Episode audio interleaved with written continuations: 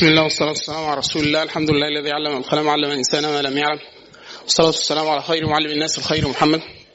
وبعد، كنا قدمنا المرة قبل الماضية بمقدمة متعلقة بتوصيف ما نود أن نلقيه عليكم في هذه الدورة، وأردنا أن نستمع منكم ما الذي تريدون التساؤل عنه أو معرفته من هذه الدورة. وقدمنا بكلام مفاده أنه دائما عندما يتجه عدد كبير من الناس أو مجتمعات بأسرها أو عدة مجتمعات إلى التدرب على ملكة طبيعية، المفروض ملكة بيفعلها جميع الناس زي الأكل والشرب والجواز وحاجات زي كده، فإحنا بنقول إن هذا المجتمع بيعترف ضمنيا بأنه أصبح لديه يعني سؤال كان يجاب عنه بشكل طبيعي تقليدي داخل الأسر، ثم لأسباب تتعلق بفساد الترتيب الاجتماعي أو الشبكة الاجتماعية داخل المجتمع أصبح هذا السؤال يحتاج إلى إعداد أو تدريب أو سؤال، وكأن الحاضنة احنا بنسميها الحاضنة الطبيعية أو الحاضنة المجتمعية التي تقوم بهذا الدور لم تعد تقوم به كما ينبغي، وهو أمر حسن، وهو أمر حسن. من أجل هذا الغرض دونت العلوم وكتب المصحف وابتكرت علامات الترقيم، كل هذه الأشياء بسبب اختفاء ملكات طبيعية. يعني العرب زمان ما كانوش بيعلموا أولادهم لا القراءة ولا الكتابة، معظمهم كانوا بإيه؟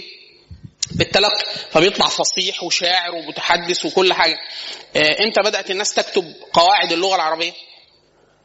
لما بدأوا العرب الفصحاء دول اللغة بتاعتهم يا إما تختلط بسبب اختلاطهم بعجم وفرس وكذا، أو إن هم هيموتوا، فكتب النحو وكتب الصرف وكذا. القرآن برضو الناس كانت بتتلقاه سماعا، ما كانش فيه مصحف، نادر جدا ما كان يبقى فيه مصحف مكتوب بين يدي الناس.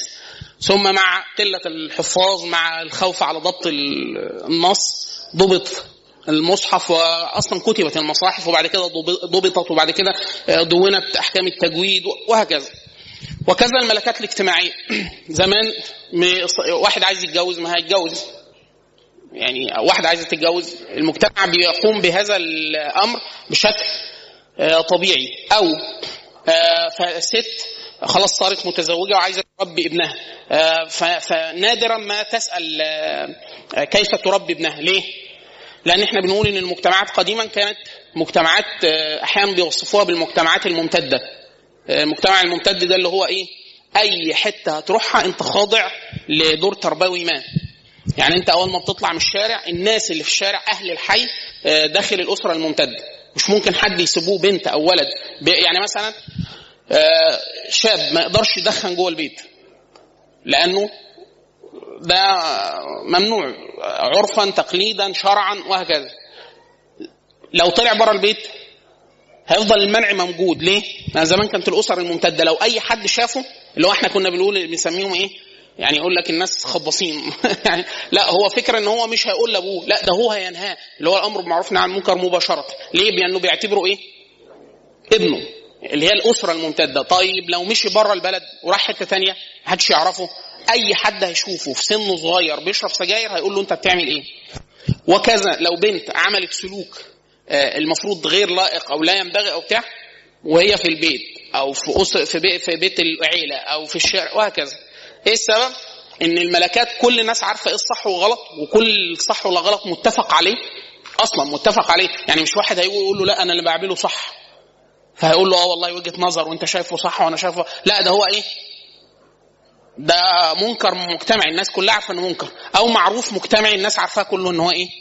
معروف. وكذا بالشأن المتعلق بتكوين الاسر والبيوت وكذا، ان هذه الملكات في الاصل ملكات مبثوثه داخل البيوت. يعني كل بنت كيف تصير انثى في الاول، انتوا عارفين ان الانسان اول ما يعلمه بيعلم الحاجات، بيتعلم نوعه ده بيولوجيا حاجه، جسمانيا حاجة، وانه يتعلم نوعه ده حاجة تانية. يعني ممكن واحد ولد ولد ذكر المجتمع يطلعه انثى، وممكن بنت من ناحية البيولوجية المجتمع يطلعها ذكر، ازاي؟ يقول لك محدش علمها تبقى بنت، محدش علمه يبقى ولد، او محدش علمه يبقى ايه؟ راجل. ازاي؟ ان هو في علم النفس يعني اللي هو بيسموه الدور الجنسي. الدور الجنسي ده بيعلم للفتى وبيعلم للفتاة، بيكسب يعني، ده من المكتسبات، ده من المكتسبات. فممكن يطلع ذكر وميوله انثويه، وممكن تطلع بنت وميولها ذكريه، وهكذا. فالفكره ان واحد الطفل اصلا اسرته بتعمل له ايه؟ واحد بتدربه على نوعه، انا ايه، وبعد كده بتكسبه الاشياء الصالحه بنوعه. ما ممكن يطلع ولد وقليل ادب، بنته ما عندهاش حياء، بنت مش مؤدبه، لا، بيكسبه نوعه وفضائل نوعه، ويدربه على الدور اللي هو هيعمله بعد كده. فاول ما البنت تتجوز بتبقى عارفه هي هتدير المنزل ازاي، هتربي اولادها ازاي، هتعامل جوزها ازاي، ما تحبه الرجال، ما تكرهه الرجال. طب هي ما اتجوزتش قبل كده، تعرف الرجاله بيحبوا ايه بيكرهوا ايه. الخبره الانسانيه المتجسده في الاسره الممتده، امها وخالتها وعمتها وبتاع. واحد يقول لك لا، ما كل واحده ليها تجربه مختلفه، فهيقولوا لها كلام ايه متضارب. المجتمع في الاصل عشان متجانس بقدر كبير جدا، فالصح والغلط ايه تقريبا شبه متفق عليه. يعني واحد يقول لك ايه، لا مش كل الرجاله بتحب اللي بيحبوه باقي الرجال، في حد ادنى متعلق بالنوع، كل راجل بيحب 1 2 3 4. واحد يقول لك لا، انا اعرف راجل ما بيحبش الكلام ده، فاحنا بنقول له يراجع الخطوه الاولى في الكتالوج اللي هو ايه، ان يعلم نوعه وما يصلح لنوعه. يعني واحد يقول لك ايه، في رجاله كتير ما بتحب، في الغالب لا، المفروض لا، في ستات مش ما بتحبش 1 2 3 4، فاحنا بنقول ايه، في الغالب لا. في الغالب ليه لا؟ لان ده حاجه متعلقه بالفطره الانثويه او حاجه متعلقه بالفطره الذكوريه. تمام. بعد كده قلنا ان احنا هنتناول جانب نفسي، جانب عرفي، جانب شرعي متعلق ب تكوين البيت من ناحيه الشخصين، يعني سواء الذكر او الانثى، او العوامل الاخرى. لان دايما احنا بنقول اقل المكونات تاثيرا في المنزل الاهم مكونين، يعني الراجل والست مش هم بس اللي بيشيلوا البيبي، هم المين؟ بقيه الناس. ازاي يعني؟ احنا لون ان المجتمع مثلا ما زال يحتفظ بقدر ما من الإسلام وبقدر ما من الأعراف الاجتماعية المتعلقة بالإسلام، وإن فقدت الناس أصلها الاجتماعي، محدش يقدر يتجوز في مصر.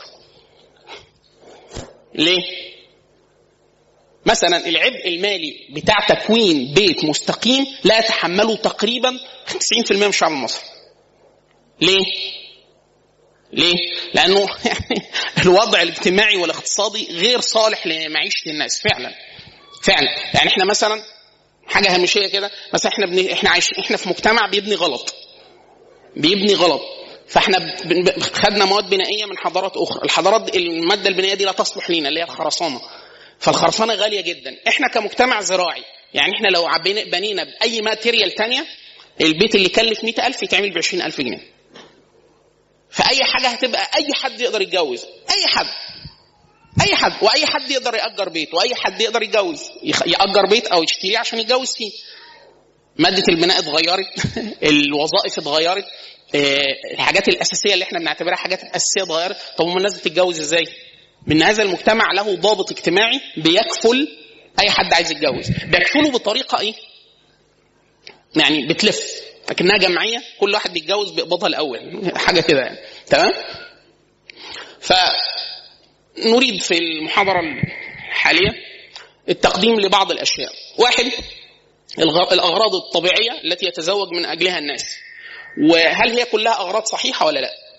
يعني في الناس بيدفعها دوافع للزواج سواء ذكر أو أنثى. دايما لما بنيجي نتكلم بياخد الحمل الأكبر الرجال، لأن المجتمعات العربية والإسلامية ما زال القدر الأكبر، مش كل القدر، في حالات بس استثناء لا يقاس عليه، ان الرجال هم اصحاب صناعه قرار الزواج. ده ما زال حتى الان مرتبط بنسبه كبيره جدا بالرجال. اللي احنا بنقول بنسبه كبيره بالرجال، مش كل النسبه، لانه متعارف عليه شرعا وعرفا وكل حاجه ان ممكن ست تطلب الزواج، حتى الشرع كافل ده، لكن مش ده الطبيعي. فاحنا دايما حتى قدمنا في المحاضره السابقه بان احنا هنتكلم دايما على ايه، الاشياء الاساسيه، والشاذ ممكن نتناوله، بس لو مش هنتناوله يبقى ايه، احنا بنتكلم على ما هو اصل، يعني ده المنتشر الشائع، فهو اللي احنا هنقيس عليه. طيب الناس، دوافع الناس عموما للزواج ايه ده غير مرتب، اللي انا هقوله غير مرتب بس ايه ممكن ترتيبه بعد كده هنرتب هو ايه اكثر الحاحا، لانه ده بيتغير من مجتمع لمجتمع. يعني مثلا في كثير جدا بل شاحه كبيره جدا من الشعب المصري الان، مش دعوه بعد قبل كده او ممكن ربنا يهديهم بعد كده، احيانا بدافع اجتماعيه محضه. يعني انا مثلا فاكر واحد صديقي كنت انا اكبر منه مثلا وهو اتجوز وانا ما اتجوزتش، فبيقول لي انت مش هتتجوز، فبقول له لا مش اليومين دول فبيقول لي ليه مش اليومين دول؟ قلت له والله مش مستعد نفسيا ولسه حياتي مرتبكه، فما اقدرش احمل طرف تاني، انا اتحملها لكن طرف تاني ما تحملهاش معايا. فبيقول لي بس انت لازم تتجوز يعني فالحف الموضوع، فقلت له هو انت اتجوزت ليه؟ قال لي عشان الناس بتتجوز. يعني هو ملوش اي دافع، اللي هو بيسموه دافع الاجتماعي، بابا عايزنا نتجوز، ماما عايزنا نتجوز، المجتمع كله عايزنا نتجوز، طنط اللي في اخر الشارع عايزه اتجوز لاني بتقابلني كل ما اتجوزتش ليه يا حبيبي مالك خلاص. ونفس الحكايه البنت خلاص هتجوز خلاص. فاحيانا بيبقى الدافع ايه اجتماعي، اما اجتماعي بالضغط، وده احيانا بيبقى ضد رغبه الشخص. انا شفت حالات كده ناس اتجوزت عشان ايه اللي هو يطلع من حاله الاستغراب الاجتماعي. يعني حد بيقول له ازيك عامل ايه اخبار ولادك، لا انا ما اتجوزتش، يا لهوي ما اتجوزتش حاجه كده. وبنت برضه نفسها ما اتجوزتيش، مش ممكن لغايه دلوقتي، هتجوز الاسبوع الجاي اي حد هيجي اتجوز خلاص. يعني لو ايه في واحده هتقدم لها 100 واحد وهي مش شايفه ولا واحد مناسب ليها، وهنرجع هنشوف بقى شروط الاختيار بعد كده، لكن هو مش شايف ان حد، فده مش مستغرب. لكن هي مع الضغط اللي هو ايه حد هو الجو حر، يعني لو رفعنا التكييف ده حاجة كويسة لو نقدر تكييف كويس انتوا خايفين تبردوا طيب ما السقعة ما شاء الله، يعني تقلقش مننا ما يجولك هيكونوا خفوا شوية تمام. فواحد فيه دوافع اجتماعية، احيانا دوافع اجتماعية سلبية وايجابية. اللي احنا بنقوله ده جانب من السلبي. الجانب الايجابي يمكن بدأ يقل في مجتمعاتنا بشكل كبير، لكن ما زال موجود، لأن دي رغبة في بعض العلاقات الاجتماعية أحيانا في المجتمعات اللي بتسودها إما علاقات اقتصادية واسعة أو علاقات قبلية، وده ما زال موجود في مصر في نقاط كثيرة جدا. كل ما نروح للريف أو الأقاليم أو البدو أو يعني أو الاقتصادي حتى في أعلى الدرجات الاقتصادية والرفاهية في مصر، أن في أسر بتميل أن هي تتزوج من أسر لأغراض اجتماعية محضة خلاص. يعني دافع الوجاهة، دافع اكتساب قدرة اقتصادية، ما دافع إعلان عن تحالف اقتصادي لا ينفك، تحالف سياسي لا ينفك. يعني حتى مرة كان عامل حد تقرير، أظن الراجل ده تقبض عليه أو مش موجود دلوقتي، اللي هي فكرة إيه شبكة الزيجات المتعلقة برجال الأعمال ورجال السلطة وأكبر جماعات إسلامية في مصر أيام حسني مبارك، اللي هو الدنيا يعني موصلة قوي من بعض. حتى كان أشهرها ضجة أظن كان ابن عادل إمام، ابنه بنته جوزت واحد من أكبر قيادات الإخوان المسلمين في أيام حسني مبارك، وكانت الناس مش فاهمة إيه اللي بيحصل. فهو اللي كان يعني الناس اللي كان درس علم اجتماع وبتاع، فكانوا بيقولوا إن الزواج ده زواج يعني إيه، في زواج بيضبطوا علاقات اقتصادية، ما دول طبقة واحدة اقتصادية، مالكش دعوة ان دول اخوان مسلمين وده ممثل ودول سيبك من ده، في ظروف دوافع اخرى للزواج تمام. فده بيحصل. او حركة اسلامية كبيرة جدا تلاقي حد بنته متجوزة اكبر قيادة في الجيش مثلا، حاجة كده، ايه ده هم ينفعوا اب بينفع يعني بينفع خلاص. او كتلة اقتصادية ضخمة مع كتلة اقتصادية ضخمة، بيحصل خلاص. بل احيانا ما بين الدول، يعني لكم أن تتخيلوا مثلا السعودية والمغرب، حديث الشاعر ينسب لعمرو بن أبي ربيعة، عمر بن أبي ربيعة كان يقول أيها المنكح الثريا سهيلا عمرك الله متى يلتقياني، فهي شامية إذا ما استخلت وسهيل إذا ما استخل يماني. يعني الشام واليمن ما يجتمعوش، حتى العرب دايما تقول نقيضين شام واليمن. فالسعودية والمغرب حتتين وعد عن بعض. ملك السعودية السابق كان متجوز من البيت الملكي المغربي، وملك مصر كان متجوز من بيت الشاه إيران. فيعني إيه في ظروف بتخلي الناس اللي شبه بعض يتجوزوا من بعض حتى لو تباعدت خلاص. ففي دوافع اجتماعية تمام. في دوافع اللي هو بيسموها فترة حب الأطفال، الستات مجبولين على حب الأطفال، وكذا بعض كثير من الرجال، بس الرغبة عند الستات مختلفة عن إيه الرغبه عند الرجال. يعني الستات عايزه تمارس جزء من فطرتها ان هي ايه تقعد وتبوس وتحضن الستات بتحب، يعني ده حاجه فطريه سبحان الله، درجه ان في اسمك ايه عام اسمك ايه واو اسمك ايه ما بيتكلمش لسه بيتكلم طيب خليه. فحتى حديث النبي صلى الله عليه وسلم ان بعض الناس هيسأل الله عز وجل في الجنه ان هو ينجب.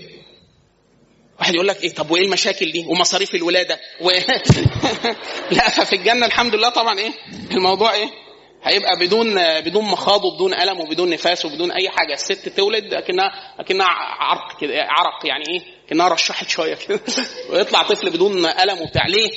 دي من متاع الدنيا، من متاع الدنيا اللي أتصل خلاص. فالستات بتحب ده والرجالة بيحبوا ده. الأغراض أحيانا تشبه الأغراض اللي هي إيه اللي هي الأغراض بتاعت إيه إن هو عايز حد يحمل اسمه، لأن الناس دائما ما يحمل أسماء العائلات الذكور. ودي حتى عادة على فكرة، يعني هي فيها لا سلام حضرة جاية إن شاء الله عادة، يعني هي عادة طبيعية عرف العرب إنها تنسب مثلا للذكور، لكن النسب يسير من الإناث والذكور. يعني ذرية النبي صلى الله عليه وسلم لا يحملها في العالم إلا من جاء من بنته فاطمة عليه السلام. فيعني فكرة كل شريف على وجه الأرض ينتسب للنبي صلى الله عليه وسلم من طرف فاطمة، فالموضوع عادي يعني. لكن الناس تنتسب لآبائها خلاص، فاللي يخلد أسماء الناس فالرجالة بيميلوا لده. فإحساس الوالدية أو إن هو يبقى عنده أطفال ده من دوافع الناس للزواج. في دوافع نفسية. الإنسان رب العزة لما جه خلق سيدنا آدم لحكمة، كان الله عز وجل قادر ان هو يخلق حواء خلق خاص، يعني يخلق سيدنا آدم من طين ويخلق سيدة حواء من طين. هو خلق سيدنا آدم بعد كده خلق منه، خلق منها زوجها وبث منهما رجالا كثيرا ونساء. فهو خلق منه، يعني هو جزء منه. دي يعني مش اللي هي تبقى زوجه زوجاته، دي حتة منه خلاص. فهو الإنسان وكأنه فقد جزء، فهو ما زال يبحث عن اللي هو ايه الجزء المكمل ليه. فلا يسكن نفسيا الا بوجود هذا الجانب الاخر. عشان كده دائما الرجال لو اي حد اتجوز يحس ان هو ايه علاقته بامه واخواته البنات بعد الزواج بتتغير شويه. ليه؟ لأن جزء كبير جدا من رصيد العاطفة اللي هو المفروض بتديلهم ده في المجتمع الطبيعي، يعني الطبيعي إن الجزء العاطفي الطبيعي اللي بتديله أمه وإخواته بينتقل لزوجته. فهو رجع للإيه؟ للمصدر الطبيعي كده خلاص. فهو بيتخفف شوية. عشان كده أحيانا بغريزة المرأة الأم والإخوات البنات بيبقوا قرشين ملحة الزوجة يعني إيه؟ ليه؟ هم بيبقوا حاسين إن حصل انتقال للعاطفة. الاهتمام بتاع ده لا مش ده. ما انا دايما بقول لك ليه، انا بقول يعني مش في حالات بيبقى اصل ممكن واحد ينتقل من امه واخواته لزوجته فما يلاقيش نفس العاطفه، يلاقي حاجه اقل. عشان كده يقال ان سيدنا الحسن ابن النبي صلى الله عليه وسلم ابن السيده فاطمه كان مطلق كثير الطلاق، بل إن سيدنا علي يقال أنه صعد المنبر وقال إن الحسن ابن علي مطلق فلا تزوجه، حدش يجوزه منه. فهو بيجي عشان على حس مين؟ أبوه أمه جده النبي وأبوه علي بن أبي طالب. فمين اللي يرفض زواج زي ده؟ فواحد أمنه من وسط الناس قال لا والله لنزوجنه. يعني لو واحد جالي الحسن جالي يتجوز بنت وأنا عارف إنه هيطلقها أجوزه برضه؟ ليه؟ بنت يا ناس كل انساب الناس تنقطع يوم القيامه الا نسب النبي صلى الله عليه وسلم. فهو ايه فهو يقول لك شرف كرامه ان هي تتجوز، ويمكن ربنا يعني يوفقهم ويكملوا مع بعض. فيقال بعض الناس وهي بتفسر نفسيه سيدنا الحسن ليه كان مطلق، يقولوا ايه ده انتقل من الفاطمه، فاطمه سيده نساء العالمين، طب هيلاقي مين لما يجي قارن يقول والله يعني فيش مقارنة. يعني هي أي واحدة يتجوزها مظلومة. ليه؟ هيقارن بين بفاطمة بنت محمد صلى الله عليه وسلم. ففي بعض الناس يقولوا لأنه الانتقال ما كان انتقال مرجوح من البداية، يعني مفيش حد يملأ هذه الكفة. تمام؟ ففي الدافع النفسية أن الواحد إيه؟ الرجل يريد استقرار وكذا. والست نفس الحكاية، الست بطبعها بطبع النساء. الرجال لهم طبع اللي احنا بنقوله بيعلموا الرجل ان هو يكون ايه، ان هو خشن وان هو بيتحمل المسؤوليه، وفي نفس الوقت هي بتبقى محتاجه لاحساس بالامان، حتى لو هي ثريه ومن عيله وكذا. احساس الامان ده احساس قد يكون ليس له متطلب خارجي، يعني مجرد زي بالظبط ايه لما يكون واحده زوجها مشغول جدا فبتشوفه في اليوم مره او مرتين متقطعين، ويسافر اسبوع. اول ما يسافر اسبوع بالرغم انه هو قد يكون الفتره اللي كانت ما بتشوفوش متساويه جدا، الحاله النفسيه تحس ان في حاجه مفقوده. وكذا الرجال، يعني مراته ما هي قاعده قدامه، ممكن يكون طول اليوم بيتحرك كتير او بتاع، فيقعد مثلا اسبوع شغله، فالفتره اللي بيشوفها قليله جدا، بس يقول لك انا حاسس ان موجوده. زي بالظبط الام ابنها لو موجود موجود ومشغول وبتاع تقول لك اهو موجود. اول ما يسافر تبدا نفسيتها تسوء. ليه؟ حاجة نفسية، هي إحساس إن هو جنبها، ده إحساس مختلف، إحساس مختلف. تمام؟ فدي الناس أحيانا بتتجوز لدافع نفسي. يعني إيه تتجوز لدافع نفسي؟ يكون هو الغالب، الدافع الأغلب. الإنسان أحيانا حزبي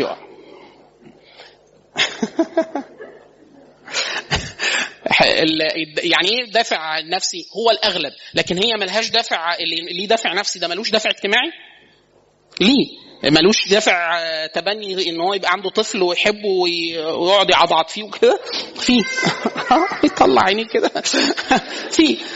لكن ده الغالب. يعني في واحد يقول لك ايه، انا والله الواجهه الاجتماعيه دي ما تهمنيش، انا عايز حد اتكلم معاه، حد حنون، حد يعني. ده الدافع ده الاقوى عنده. خلاص، في الدافع، وده الاهم على الاطلاق لما نيجي نرتبهم في وجهه نظر الشخصيه، الدافع الجنسي، الحاجة الجسمانية البيولوجية، الفطرة التي فطر الله الناس عليها عند الرجال والنساء، وإن كانت في الرجال أكثر، وحتى الله عز وجل وكل بهم أشياء لأن هما يعني الحاجة عندهم أكثر. يعني لو الرجال نزعت منهم الشهوة ممكن الناس ما تتجوز خالص. ليه؟ يقول لك إيه، واشتغل واجيب فلوس واطلع وادفع مهر وكمان مؤخر واجيب الشهوة والنيش يا فندم. لا لا لا لا خالص، ما فيش. لو نزعت منه الشهوة خلاص، فالله عز وجل في أشياء ركب فيها شهوات الناس حتى لا تنقطع في الدنيا، ثم مآل الناس للحساب يوم القيامة. زي إيه؟ زي طلب العلم، زي الزواج. طلب العلم، لو طلب العلم لا يطلبه إلا مخلص تندثر الرسالات والعلوم، ولا يحفظ حديث النبي ولا يحفظ القرآن. ليه؟ كذاب اللي يقول إن هو بيطلب العلم لمرضات الله، مش ممكن. إما حب الرئاسة، حب الوجاهة، حب الظهور على الناس، أن يصرف عليه وجوه الناس، وهكذا. بعد ما بتعلم العلم إن شاء الله عز وجل إله الهداية، خلاص بيجيله الإخلاص. ليه؟ لأن أول ما بيتعلم بيتعرف على الله عز وجل وبيعرف حقيقة نفسه، فبيعلم إن كل فضل مردود لله عز وجل، وكل شيء عمله هو محض توفيق، وإن هو ما كانش الفاعل على الحقيقة، ده هو اللي ربنا حمله. لا حول ولا قوة إلا بالله، يعني هو لا حول له ولا قوة إلا بهذه المعونة والمدد والتوفيق. فهو في الآخر بينكسر فيعود إلى أصل المسألة اللي هو كان مش ممكن يجيبه في الأول، عشان إيه؟ مفيش علم. لكن إيه اللي حمله على الطلب والسهر والمذاكرة وبتاع؟ الشهوة التي ركبها الله في الناس، حب التفوق، حب الظهور، أن أكون شيئا مذكورا، أن أذكر بين الناس. عملوا مرة إحصائية في 5 قارات شملت يمكن أكتر من 100,000 واحد، إيه الدوافع، إيه أولوياتك في الحياة. فلما رتبت وجدوا أن أكبر حاجة عند الناس جميعا، عشان كده دايما رأس الإسلام الإخلاص، اللي هو إيه؟ أن أكون شيئا مذكورا. يعني كل واحد الدافع الأكبر لي أن أكون شيئا مذكورا، أعمل حاجة تنسب لي، أعمل إنجاز، أنجح كده. فلولا أن الله عز وجل ركب في الأشياء هذه الطبائع لفسد حياة الناس. وكذا الشهوات. فالرجل الدافع اللي بيخليه يشقى ويتعب ويطلب المباح، إنه صاحب الشريعة أمره بالزواج، وصاحب الشريعة لو ما أمروش بالزواج وركب فيه الشهوة برضه يتجوز. لكن هو ركب الشهوة وأمر وقال له أصرف هذه الشهوة في محرم، ثم أمره أمر عنده كثير جدا من المذاهب، أمر وجوب في كثير في أحوال معظم الناس. يعني الزواج يجب في حال كثير من الناس، يجب، وفي أحوال بعض الناس يبقى مندوب في حاله، مش واجب. مش لازم. وفي واحد مكروه ان هو يتجوز, وفي واحد حرام ان هو يتجوز. فاحنا دايما بنقول ان الاحكام التكليفيه بتاخد ايه, احيانا بتاخد الاحكام الخمسه. الاحكام الخمسه اللي هي الوجوب والندب او الاستحباب والجواز والكراهه والحرمه. فايجاد في حق كثير من الناس الاغلب العام واجب. امتى بيجب في حق الناس؟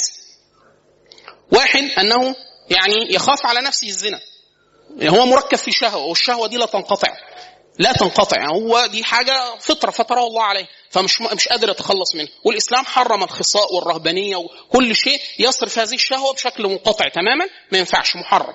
ياخد دواء يفقد, لا, دي شهوه مركبه فيه. الاسلام قال له حافظ عليها, حافظ عليها لاسباب بعد كده, للتكاثر, وان هو يخرج من ظهرانيه من صلب واحد, أن يشهد أن لا إله إلا الله محمد رسول الله, وأن تكثر هذه الأمة, وأن يباهى بها بعدد الموحدين يوم القيامة. أسباب كثيرة جدا, وحتى يبقى حياة الناس وتستمر, أنه يتزوج وينجب, يعني الحياة تستمر, الحياة البشرية. خلاص, فركب فيه هذا وأمروا بالزواج. لو هو يخشى على نفسه الزنا, لأن الناس في الشهوات مش كلهم زي بعض, مش كل دي حاجات راجعه للطبيعه, كل واحد طبيعته مختلف. كل الناس لازم تاكل, في واحد لو كل اقل شيء يكفيه, وفي واحد لو قعد 3 ساعات ياكل برضه لا يكفيه. خلاص, فده مركب, هو ده مركب في شهوه الاكل, وده مركب في شهوه الاكل, ده دوافع الاكل مختلفه, وده قدرته على التحمل الجوع بتاع. نفس الحكايه في الشهوات الاخرى. خلاص, فواحد يخشى على نفسه الزنا وهو قادر بدنيا انه يتزوج, وقادر ماليا انه يتزوج. خلاص, لو توفرت فيه الثلاثه دول يجب في حق انه يتزوج. يجب يعني ايه؟ يعني لو ما تزوجش يأثم, لو ما تزوجتش تأثم. يعني في واحده بتقول والله انا دكتوره وتخرجت وبشتغل وباخد مرتب كويس, كتير كويس قوي, الحمد لله, خلاص, وانا كويسه وشكلي كويس وجميله وكل حاجه, فانا دكتوره ومعايا وعندي الرغبه الطبيعيه بتاعتي, وعندي القدره ان اتجوز, بس انا مش عايز اتجوز. ليه؟ فراغ بقى, يعني انا عايز افضل حره. ليه اجيب حد يقول لي روحي وهاتي وتعالى وبكره هناكل ايه وعملت الباميه, لا طبيخ, لا انا عايز بكره طاجن مكرونه. ليه؟ فخليني ايه, او واحد هيجي يقول لا ما تشتغليش, يلا بقى زياده في امعانا في النكد. خلاص, فهي تقول لا, فبرضه في حقها هي تأثم.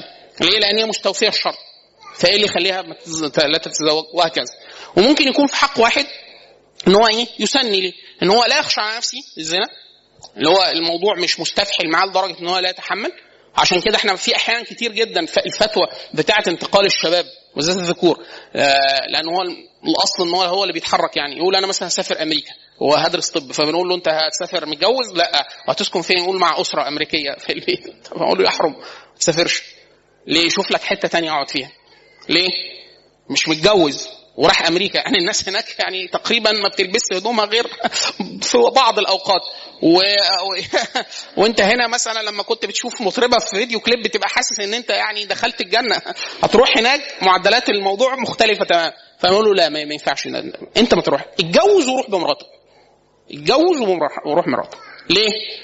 لانه يخشى عليه الزنا. في واحد هو خلاص معاه مراته وبتاع, عشان كده الموضوع متعلق هو مين معاه, زوجته ولا لا, حاجات زي كده. طيب لو انا راجل الموضوع مش ملح عليا جدا, مش ده من اولوياتي, وقادر بدنيا وماديا, فبنقول والله يسن, يعني ده يسن في حالته, يا ريت يتجوز.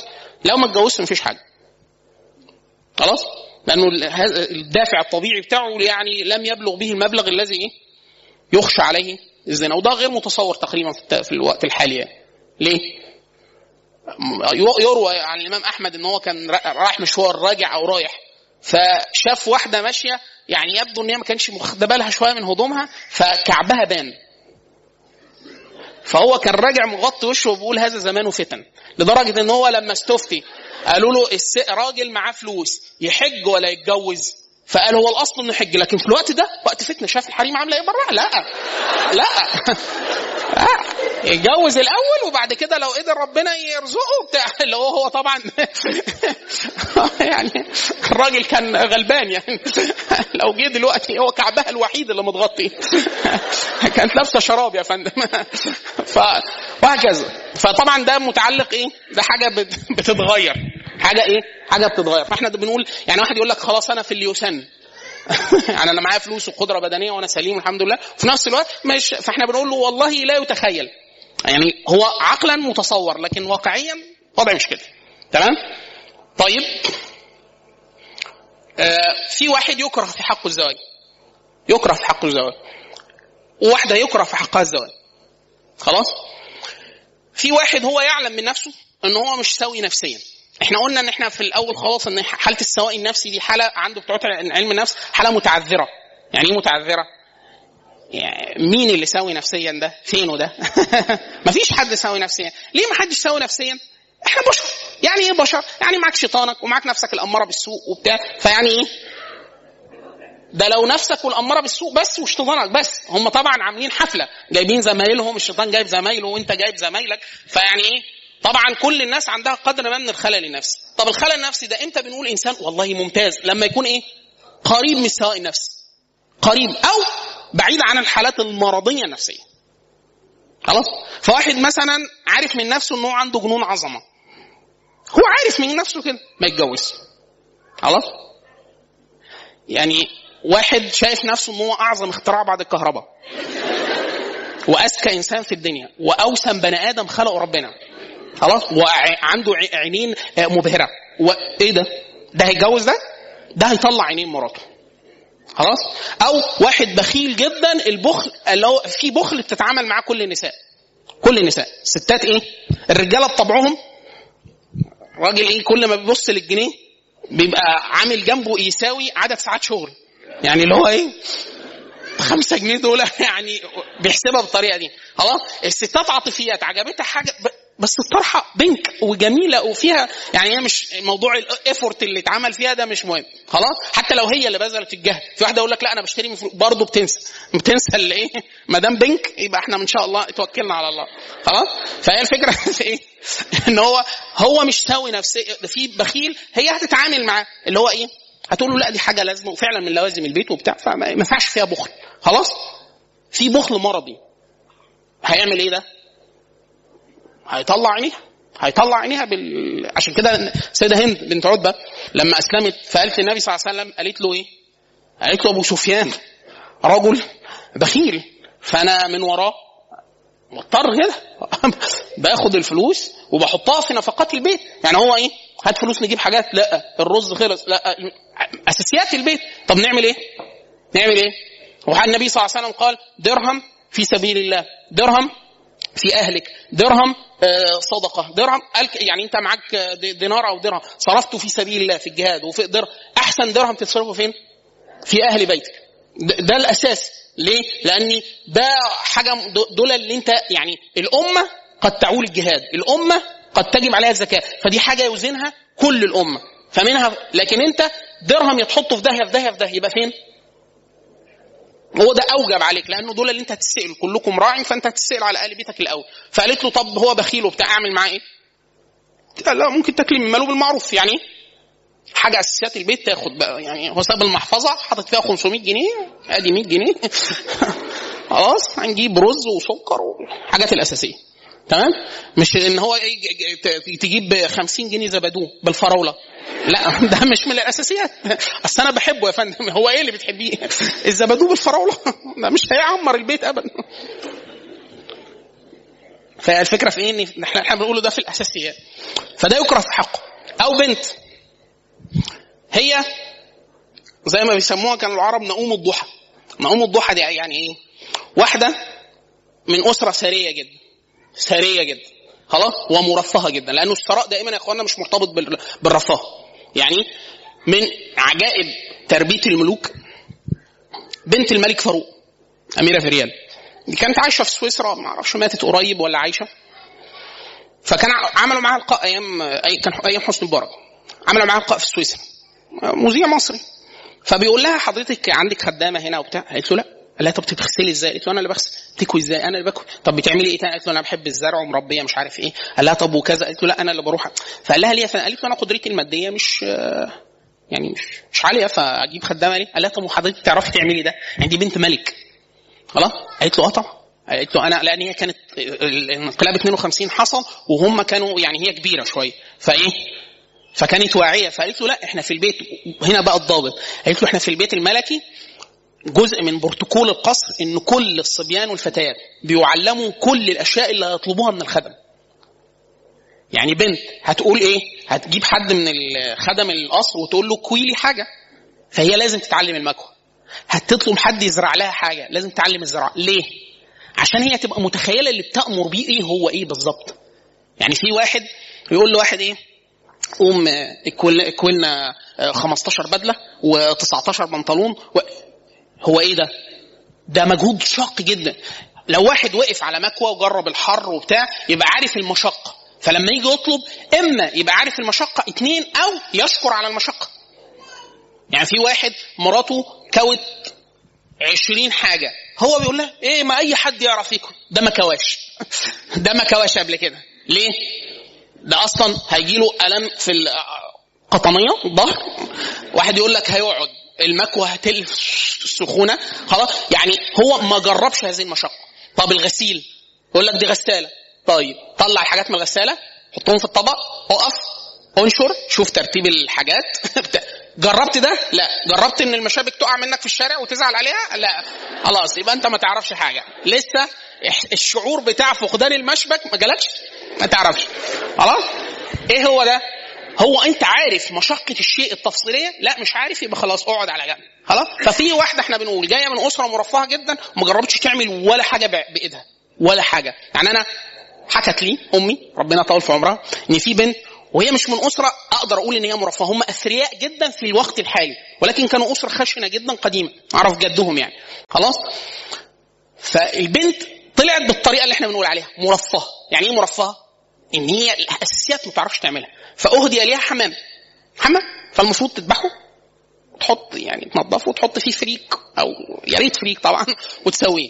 ذبحته منين؟ من صدره. هي مش يعني دي عاشت لغايه ما اتجوزت ما تعرف، ما ذبحتش حمام، مش شافت الحمام. يعني انا مثلا ما ذبحتش حمامه قبل كده، بس انا اكلت حمام كتير طبعا، لكن شفته بيتذبح قدامي. امي وانا صغير كانت تقول لي تعالى امسك معايا فرخه بطه وزه، حتى لما اقول لها لا انا اكلها بس تقول لي لو ما مسكتش مش هتاكل. اعمل بلقمتك يعني. فالقصد ان هي ما شافتش. دي مش مرفهه، دي ايه؟ ده سوبر مرفه. خلاص. فاحنا هي ما بتقدرش تعمل ده وما بتقدرش تشتغل في البيت وما تعرفش الحاجه طب جوزها متجوزها ليه؟ واحد يقول لك إيه؟ ليه هو الجواز طبخ وكنس هو تجميع هذه الاشياء يا فندم. يعني ايه؟ هو سكن وحاجه جسمانيه وحاجه اجتماعيه وماليه، وفي نفس الوقت 80% من الحاله اليوميه بتاعه البيت اعمال رتيبه من الرجل والست. يعني الراجل اعماله الرتيبه ان يتصرف في الاشياء الاساسيه. لو هو مش عارف الاساسيات او يعرف ينيب عنه في الاساسيات يبقى كده الحقيقه اتوقع. فلو واحد مجتمع فيه كذا خصله من هذه الخصال، يعني هو كسول وما يحبش يشتغل وما يقدرش يقول نعم وحاضر ومش كل دول، فاحنا بنقول له والله في حقك ما تتجوز. ليه؟ يكره لك الزواج. واحد يقول لك طب هيفضل يكره على طول؟ لا، يتربى يعني قصدي يحسن من سلوكه وايه بعد كده. يعني في ست بنقول لها لو ما تقدريش تقولي حاضر ونعم ما تتجوزيش. ليه؟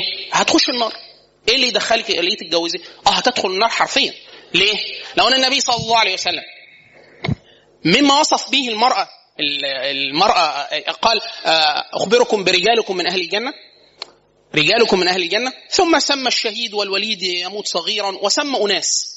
خلاص، دول من الرجال اللي هم يستحقوا اهل الجنة. يعني كل من ده يعني عامل شيء من ده او صورة من صور في الجنة. اخبركم على نسائكم من اهل الجنة، فقال ايه؟ الودود، من مما ذكر يعني النبي صلى الله عليه وسلم قال الودود التي إذا ظلمت أو غضب زوجها قالت وضعت يدها في يدي وقالت لا والله لا أغمض حتى ترضى. طب هو اللي مزعلها، لا والله لا أغمض حتى ترضى، دي الودود التي وصفها النبي صلى الله عليه وسلم. أو من باتت يعني من باتت يعني وزوجها، من باتت وزوجها غضبان، يعني ايه؟ ظلت الملائكة تلعنها حتى تصبح، او بات الذي في السماء غضبان عليها حتى يرضى، وهكذا. فهو في كتير جدا متعلق بغضب الله عز وجل او لعن الملائكة او كذا. طب هو ليه تجيبه لنفسها؟ هي كان في حالها بس مكروه، يعني مش هتحصل حاجة، خليها ما تتجوز احسن. ليه؟ لان هي تجر نفسها. دايما احنا بنقول الرجل أو المرأة هو معه جنته وناره وهي معها زوجته وناره. الراجل عايز يخش النار يتجوز ليه؟ يتجوز وليس هو مستحق للزواج. يعني هتشيل مسؤولية؟ لا. هتضيع عيالك؟ هتضيع زوجتك؟ فأبشر بالنار. ليه؟ لأن رب العزة لما أمر الناس بهذه الأشياء أمرهم بأن يعقدوا الزواج وأمرهم بأن هم يجاهدوا وأمرهم أن هم يصلوا. فده جزء من أوامر الله الشرعية، فدي من فرائض الإسلام، من العقود المغلظة جدا في الإسلام. فأنت داخل تلعب، فهتلعب ومين اللي هيحاسبك؟ عشان كده الله عز وجل دي ملاحظ جدا في القرآن. القرآن فيه أكتر من 146 آية تتكلم عن الزواج والطلاق والرضاع كم الآيات المنتهية دائما ليس كلها بالوعيد، يعني دايما إيه؟ وعيد وعيد وعيد. تلك حدود الله، تلك حدود الله. كم التخويف والترهيب اللي في آيات ليه؟ لأن يعلم الناس إن العلاقات الزوجية مش ممكن هندخل قاضي وضابط شرطة جوه البيت. يعني ست هنقول لها عاملي زوجك كويس ازاي؟ يعني هي فكرة ايه اللي هو ال ال ال الود واللين وبتاع ده، حاجة ايه؟ حاجة ما تنضبطش. والراجل ان هو يعامل مراته كويس ولا يعتدي عليها ولا يضربها ولا ويعاملها معاملة حسنة وبتاع ده، هندخله قاضي ازاي؟ الا لو الامر استفحل وهي اشتكته، يبقى حاجة فمين اللي يحده؟ تلك حدود الله، ان هو يجعل بينه وبين. فالله عز وجل لم يرضى لاحد ان يكون رقيب على الحياة الزوجية الا هو سبحانه. فهو يقول لك ايه؟ الله عز وجل يراك وانت تعامل زوجتك، الله يراك وانت تعاملين زوجك. ليه؟ لان هذه العلاقه خاصه جدا فلا تنضبط الا بهذه الرقابه. عشان كده احنا في واحد بنقول له تقدر تتحمل هذا، فبيقول لا، فبنقول له الله يكره في حقك الزواج، ما تتجوز احسن لغايه ما ايه تتحمل. وفي واحد يحرم في زواجات المحرمه التي حرمها الله عز وجل في كتابه. زواج محرم لا ينشأ اصلا، خلاص. اما الزوجات المحرمه، واحيانا المحرمه لسبب طارئ زي المحرم لا ينكح ولا يعني حتى ولا يخطب لغيره، يعني ما يعملش اي حاجه. المحرم ده حاله ايه مؤقته. والمراه لا يصرح لها بالزواج، مثلا في المعتده، في العده، واحده مات عنها زوجها او طلقها وكذا، في العده يعني ايه لا يصرح بالزواج، ممكن يكنى او يعرض، يعني نقول له رغبه او كذا، بس ايه حتى تنقضي المدة ايه الايه على حسب المذهب. يعني انا لا اتذكره، بس ده مثلا المالكيه، يعني يقولوا مثلا المحرم والحاجات دي، والمحرم في العده وكله ده، يقولوا ايه كله ده لا يقع وكمان يأثم، يعني من ناحيه شرعيه لا، وكمان انه هو يأثم. في بعض المذاهب اظنه هيجعله آثم بس يوقع العقود. انتوا عارفين مسألة العقود دي حتى في البيوع، في اوقات فيها صاحب الشريعة زي البيع وقت بعد صلاة بعد الأذان في الجمعة، في ناس تصحح البيع ويأثم، وفي ناس تبطله زي الحنابلة يبطلوا يأثم والعقد باطل، في ناس يقولوا لا العقد واقع على حسب على الأذان. لكن ايه الامر شديد عند الجميع، خلاص. فالقصد ان في ايه في عقود قد تكون محرمة مؤقتا ومحرمة ايه دائما. او واحد محرم في حقه النكاح، يعني هو واحد مثلا، ودي حالة، يعني في حالات الواحد يعتقد، الواحد هو صغير شوية كان يعتقد ان هي لا يمكن وجودها في الحقيقة. رجل يعلم من نفسه عيب بدني حقيقي ملازم ليه، المفروض يمنعه من الزواج، ما يقدرش يتجوز، هو غير كفء للزواج، لا يستطيع اللي هو يعني هو اصلا به مرض يجب ان يعالج منه ويتزوج. وده داخل في الحالات النفسية، اللي هو الانسان اللي بيعذب غيره، واحد بيتلذذ بتعذيب غيره فيتجوز واهو غلاسه، خلاص. بل انا شفت حالات ان هو يساوم على الطلاق، يعني هو اتجوز وتعرف ان هو غير صالح للجواز، خلاص، مراته ما تقدرش تتجوز غير لو طلقها، ما يطلقهاش، ولا هاتي 100,000 جنيه وطلقها. والله هذا يقع. وكما قال الامام مالك يحدث للناس من القضايا بقدر ما احدثوا من الفجور. او العكس، واحده تعلم من نفسها مرض اساسي يمنعها المفروض من الزواج، خلاص، او هي مش سويه نفسيا من الناحيه، حتى يعني في احنا بنقول رجل من الناحيه البدنيه وميوله لاسباب نفسيه والتنشئه الاجتماعيه، هو يعني مش يعني عايز يتعالج. والعكس فتاه وهي اصلا ميولها هي اقرب لنفسيه ذكر، خلاص، هذا يمنع اصلا من الزواج. هي المفروض تعلم ذلك من نفسها، يا تقول لأمها، يا تروح تتعالج، يا تقول لحد أمين عليها، فلا ينشر السر ولا يعقد العقد المفروض. خلاص ليه؟ لأنه ده يحرم الزواج في حقه أو حقها لغاية ما إيه تبرأ من هذا المرض. لو كان يبرأ منه، ولو ملوش برء يبقى إيه لا تغرر بالناس. تمام؟ دي هذه الدوافع مجتمعة قد يتزوج الناس لكل الأغراض. يعني واحد يبقى دافع نفسه زواجه كده فيها كلها منافع، يعني إيه غرض نفسي وغرض اجتماعي وغرض مادي وغرض جنسي وكل حاجة. الترتيب اللي بيدفع الناس أحيانا كثيرة جدا في المجتمعات غير يعني إحنا مثلا المجتمع المصري مجتمع عنده مشاكل اقتصادية وبتاع، فالزواج أصلا عبء. إيه اللي بيخلي مازال الموضوع قائم؟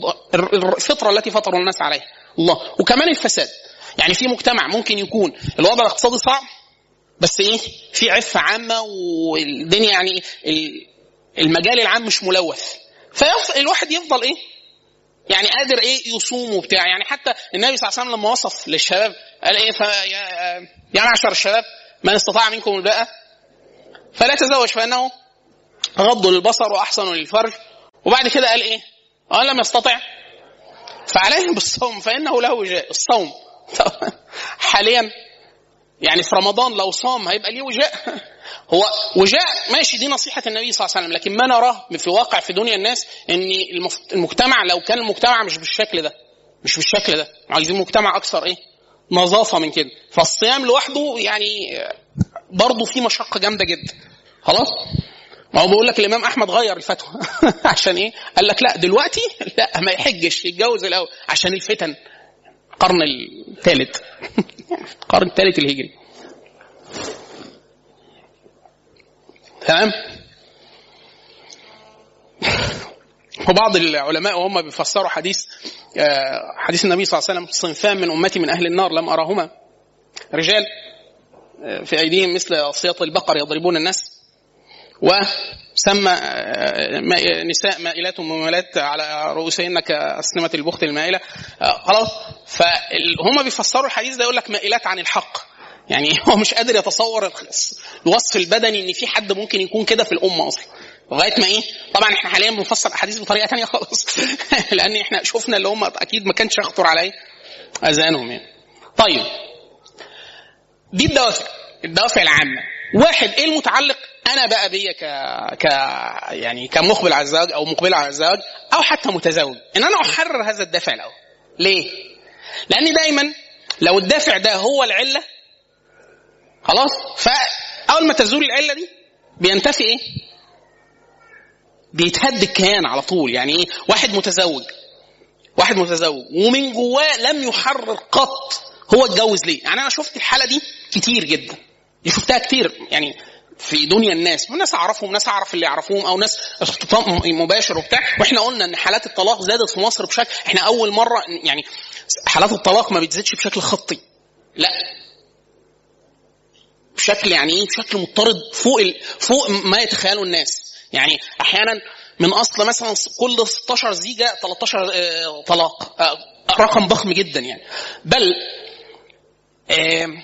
النسبه بتزيد كل ما توهمات. احنا اتكلمنا في جزء في المحاضره الاولى على فكره التوهم.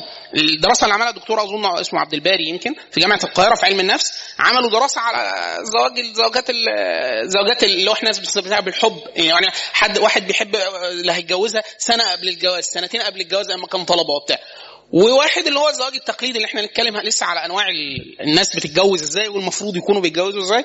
الجواز التقليدي يعني سأل اخوانا انا بدور على حد يشوفوا لنا اسره دي عندها بنت طب اشوفها بتاع لغايه ما وفي الاخر قال ايه وقعدوا والله تناسبني اسرتها كويسه وبتاع وتزوجوا.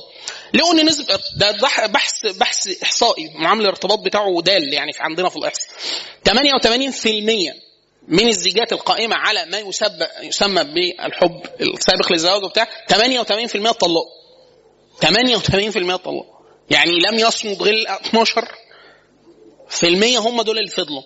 70% من حالات الزواج التقليدي مستمرة ومتزن. هنقول بقى برضو ايه السبب اللي بيخلي كده وبيخلي كده. تمام.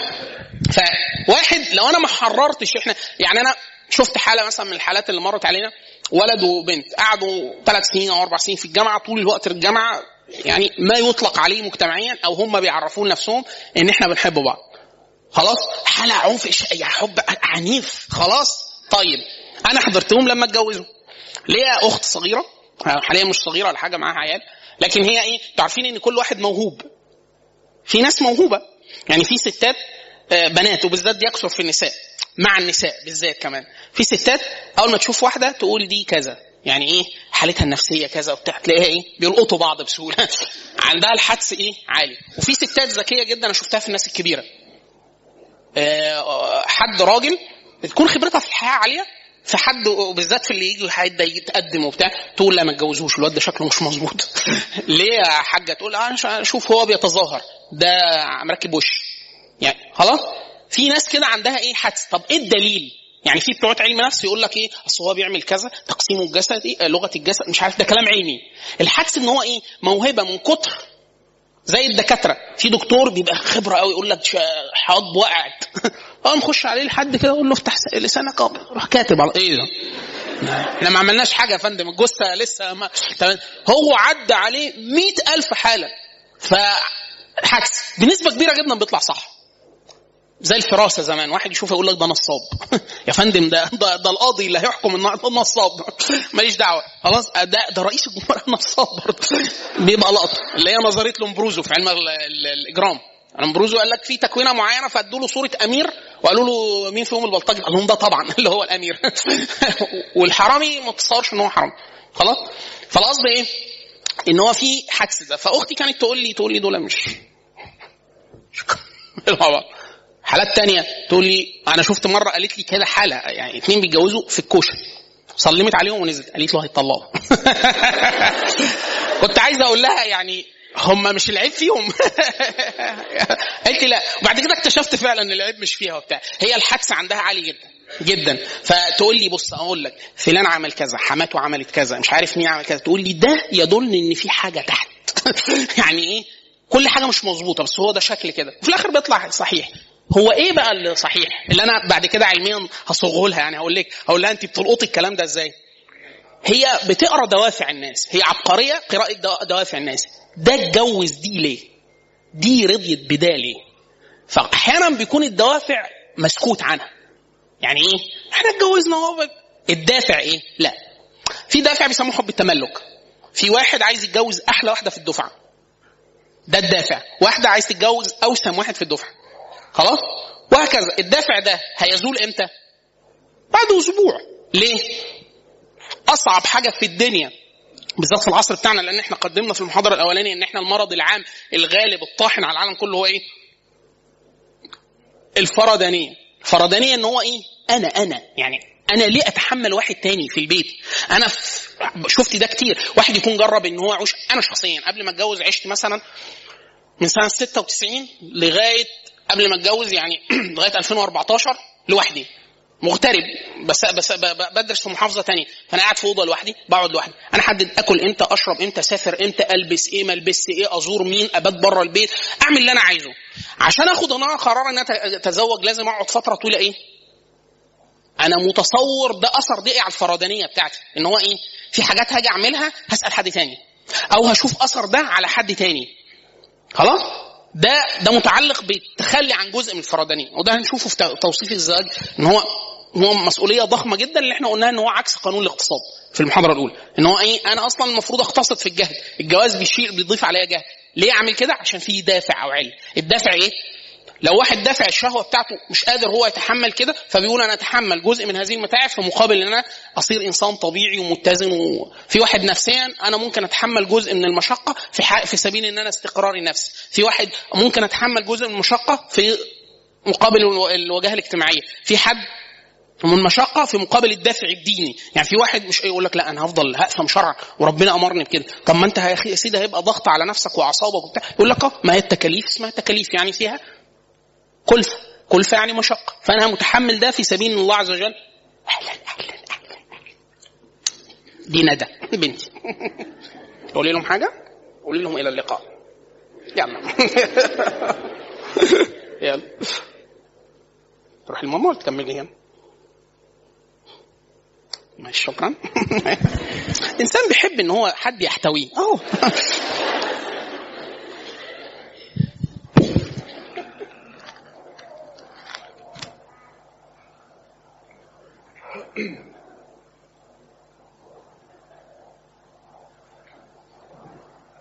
طيب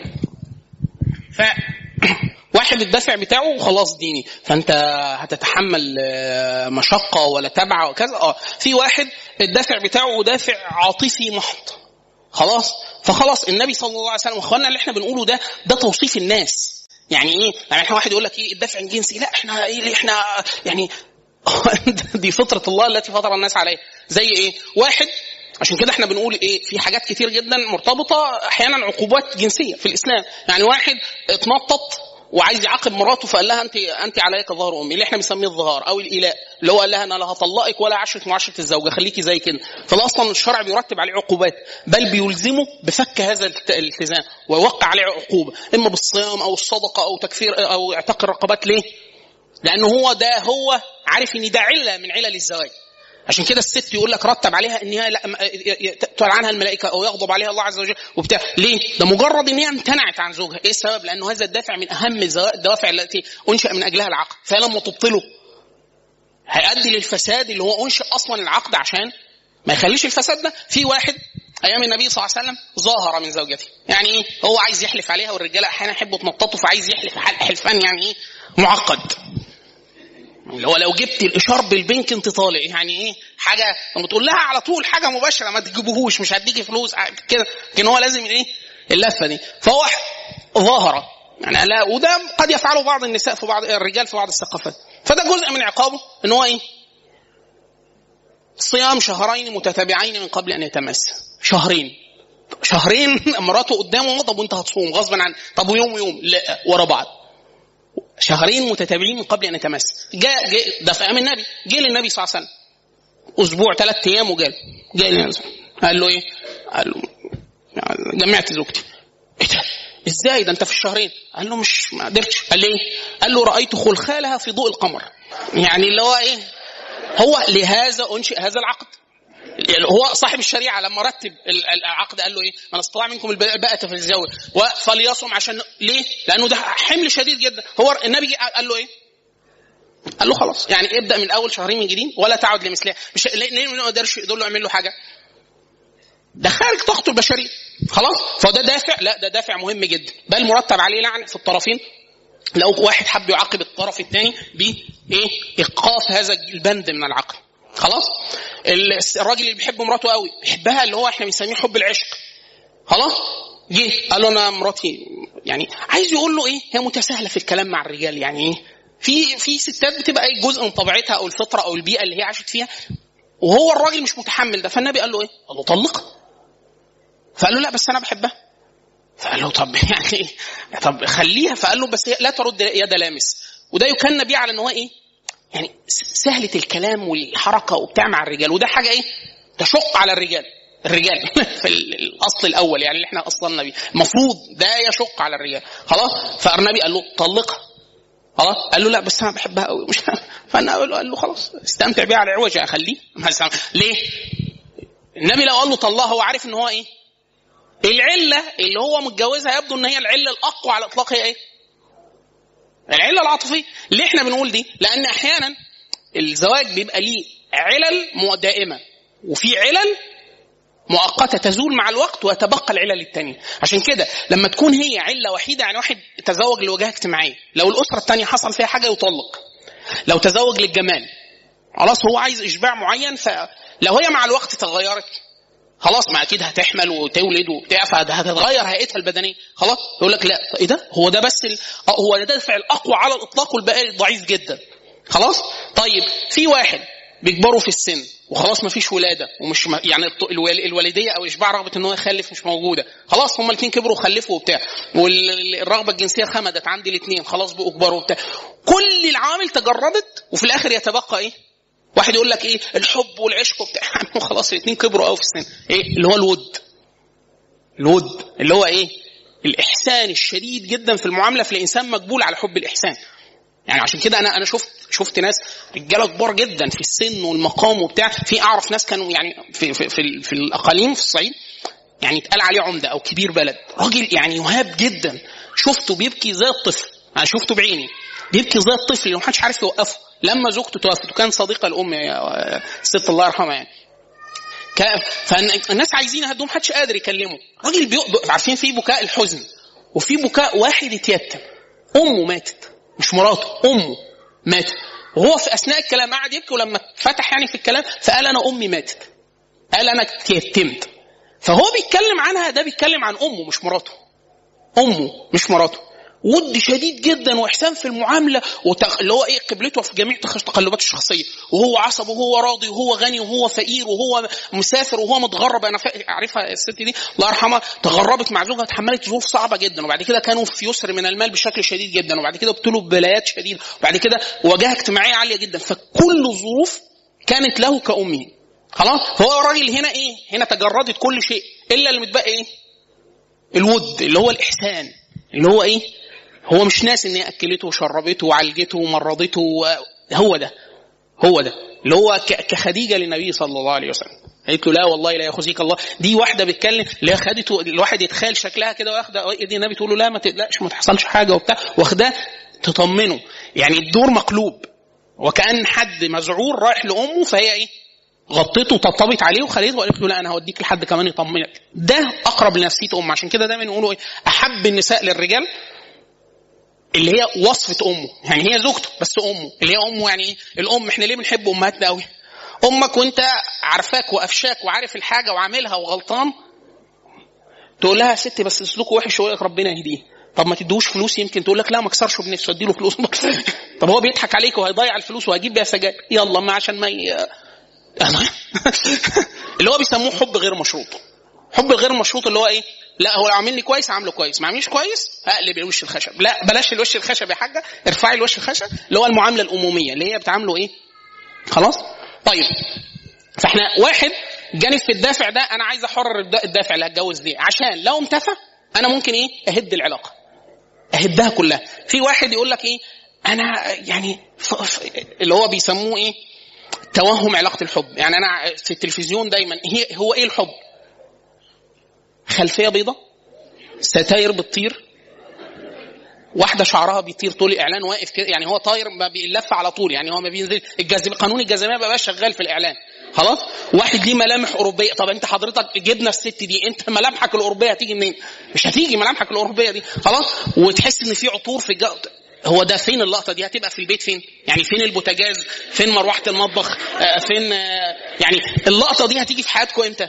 مش هتيجي. خلاص، او لقطه اللي هو جاي لها وهي لابسه فستان ابيض كبير وورده مش موجوده في مصر، الكبيره قوي الحمراء، وورده في ميدان عام، ما عندناش ميادين يصلح فيها ده، لا الاوبرا ولا العتبه ولا عباسيه، ما فيش اي ميادان. مش لو هي عندها الرغبه وانت عندك الرغبه هتلاقي سواق الميكروباص او التوك توك في الغالب قتلك وانت بتديها الورده. مش هيحصل، انسى الكلام ده.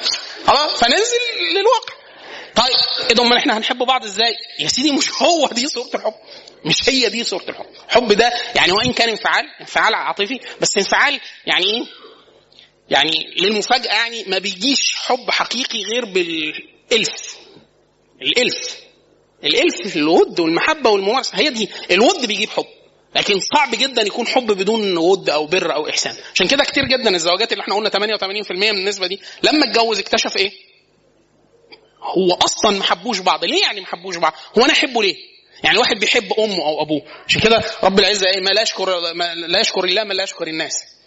ليه الواحد لو هو انسان طبيعي وفطري وسوي وبتاع، غالب الناس المفروض مقبولين على شكر ابائهم وامهاتهم، احنا بنقول ان هم خلفونا على الاسلام، ان هم حمونا واحنا صغار، ده في الاخر بيخلي الواحد ايه اللي هي طاقه مهوله جدا من طاقته ايه نتيجة الود أو نتيجة الإحسان. هو دي. عشان كده في واحد يجي مثلا يختلف مع مراته وتأول الأمور تبقى صعبة جدا، ويجي حد يعني الأمور تتأزم ويلاقوه يقول إيه لا بس برضو لا إن شاء الله يعني عادي أمور تمشي بتاع. إيه السبب؟ يقول لك يا رصيدها عالي جدا عندي. إيه السبب؟ يقول لك والله أكلتني وشربتني. ده هو ده الحب؟ لا، مجموع دول.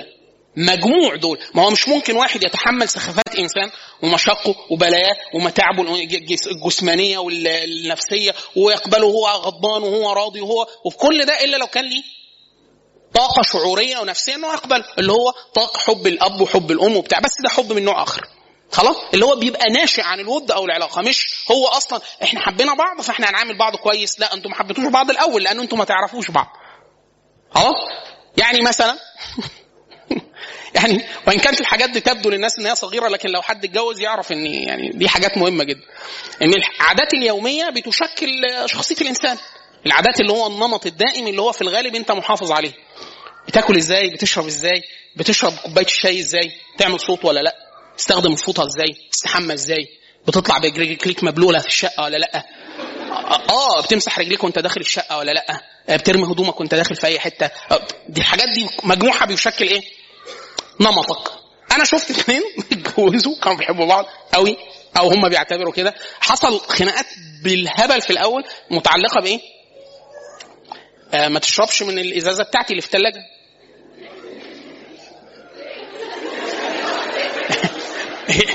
اصل انا بقرف.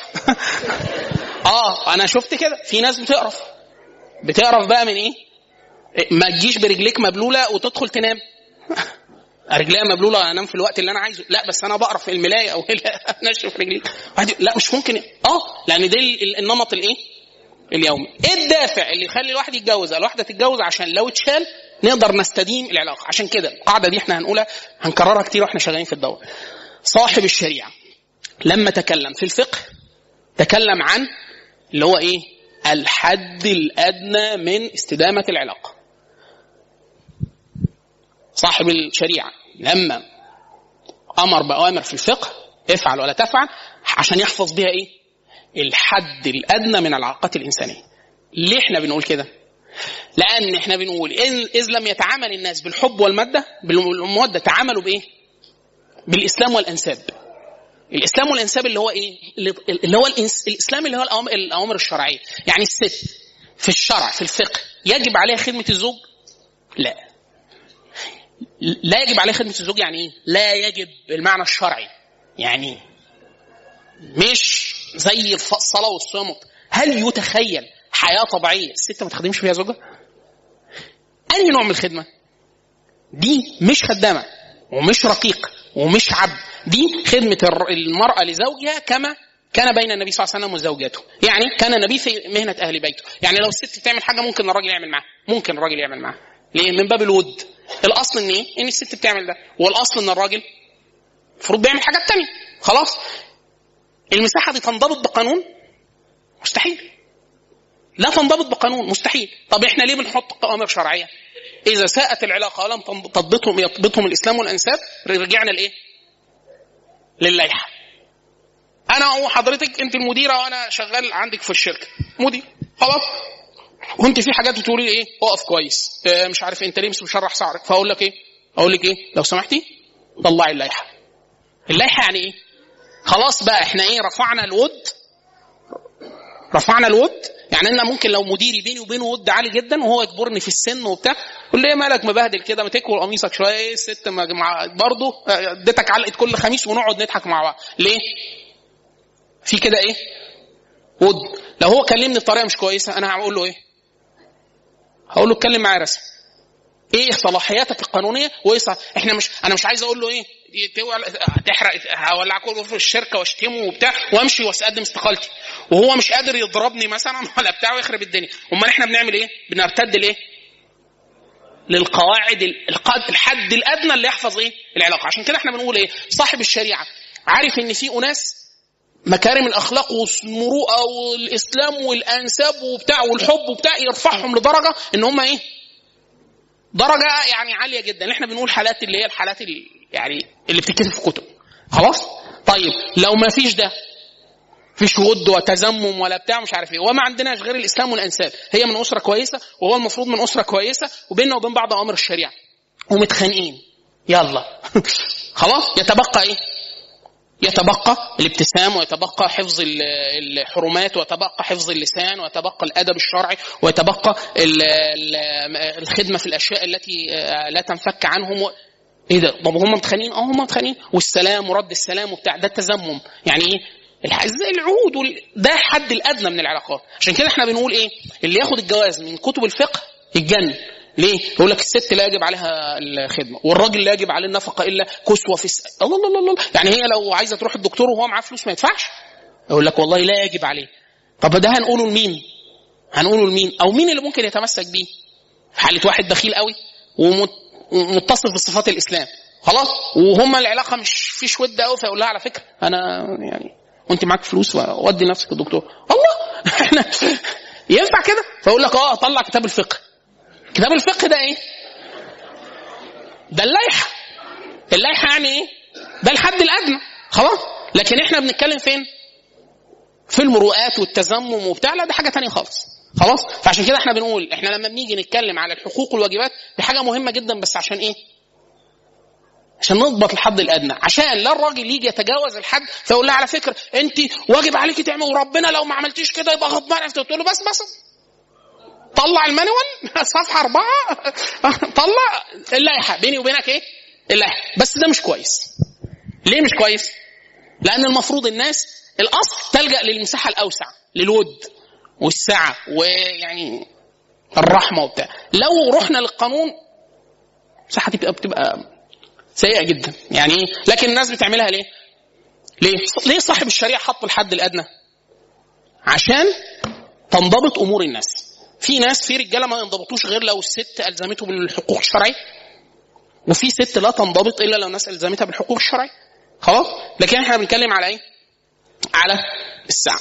طيب لو انا عايز خلاص انا حررت الدوافع بتاعتي اللي انا هأنشئ عليها العقل، انا حررت كبنت انا عايز اتجوز ليه برضو، ده مهم جدا عشان ابقى عارف حقيقه نفسي. طب افرض طلع قعدت يعني كل واحد اضرب نفسه وصلحت نفسه ولقيت ان الحاجه دي حاجه ما تستقيمش معاها حياه، ابدا انا اشتغل على نفسي. شوف لو الحاجه دي نفسيه ممكن الجا لطبيب نفسي او معالج، لو هي حاجه شرعيه اقعد ارضي نفسي بيها واشوف حد بتاع تزكيه ولا سلوك ولا حاجه لغايه ما يقنعني ان دي عشان نفسي تحتمل ده. لان في واحده تقول ايه والله انا مش متحمله نفسيا ان حد يقول لي روحي وتعالي ادخلي وخرجي ونعم ولا، مش قادره نفسيا. هي كده ما اخطات اذا صحت بالصدق. ليه هي بتقول من الاول كده خليكي اصبري كده ما تتجوزيش لحظه لغايه ما ايه نظبط ده؟ ليه؟ لان هيجيلك حد هيفسد عليكي دنياكي وانت هتفسد عليه دنياكي وهيفسد عليكي اخرتك. فخليكي ايه الاول حرري ايه الدوافع. يعني لو كان الدوافع دافع يعني محتاج تعديل نعدله. طب واحد انشق علاقه خلاص متجوز، يعيد تحرير الدافع. واحد يقول لك ايه اطلقها وابص في الدافع او اطلب الخلع وابص في الدافع. لا احنا بنقولش كده، احنا بنقول ايه الطلاق شديد يعني من الحاجات الثقيله جدا في الاسلام. يعمل ايه الطلاق ده؟ حد ايه؟ حد قانوني. حد قانوني يعني ايه؟ كل الود والرحمه والمعرفه وكل ده الحياه. لا مش عايزين اجراء قانوني، نفسخ العقد خلاص. لكن قبل كده لا خلاص. يعيد نظر في الدافع اللي من أجله أنشأ هذا العقد. ليه؟ لأن قد يكون الدافع ده إيه؟ محتاج إعادة نظر كبيرة جدا. ليه؟ واحد يقول لك أنا حاسس حياتي يعني ثقيلة جدا وبتاع، يقول لك أنا المصاريف قد كذا والشغل كذا. كل الدوافع اللي كان بيتكلم فيها هو أنت اتجوزت عشان دافع جنسي بس صح؟ ليه؟ أنا كنت عايز غنم الموضوع يعني عايز المتعة. طب استمتعت، الكلفة طلعت عالية قوي بالنسبه لايه مقدار المتعه اللي انت منتظرها. فانت ايه الدافع اللي انشات ليه العلاقه ما يقدرش يقومها، ما يقدرش يوقف العلاقه على رجل. يعني في واحد ده ومعاه قدر ما من دوافع اخرى تقدر الحقيقه تستمر. يعني في مركب ممكن يبقى فيه خرام وبتاعه مش عارفه يمشي كويس على فكره خلاص، لكن في حاجه لا هو فيعيد ضبط ده. واحد يقول لك ايه طب ما هو كده لو اكتشف من نفسه ده يعمل ايه؟ يعالج نفسه، يعرف ان هو ايه في دوافع شرعي هيتحاسب عليه لانه انشا علاقه، العقد ده هيتحاسب عليه. لو هو العلاقه دي نشا عنها اطفال، مراته دي هيتسال عليها وهكذا. فالقصد ان هو يعيد نظر في هذا الدافع. طيب انا كراجل، احنا نبدا بالاول الرجاله. لو انا كراجل عايز انشئ هذه العلاقه وحررت الدافع بتاعي ورتبتهم ووصلت لحاله تراضي تصالح مع نفسي ومش مريض نفسيا ودي مهمه جدا يعني حاله سواء نفسي او قرب من السواء النفسي. خلاص انت في انسان طبيعي يمكن التعامل معاه. اول حاجه قرار هتاخده ما بين نفسك الاول ايه؟ واحد، انا هتغير يعني ايه؟ انا ما دام انت هتقبل على الزواج يبقى انت اكيد هتعمل ايه؟ اكيد هتتغير. لازم اي حد منشئ هينشئ علاقه لازم واحد اول هو كانه مضى على اقرار. واحد، المقر ادناه يقر بانه سيغير كل المستلزمات المتعلقه بالتركيب وضمان والصيانه وبتاع. ليه؟ انت هتتعامل مع شخص تاني خالص.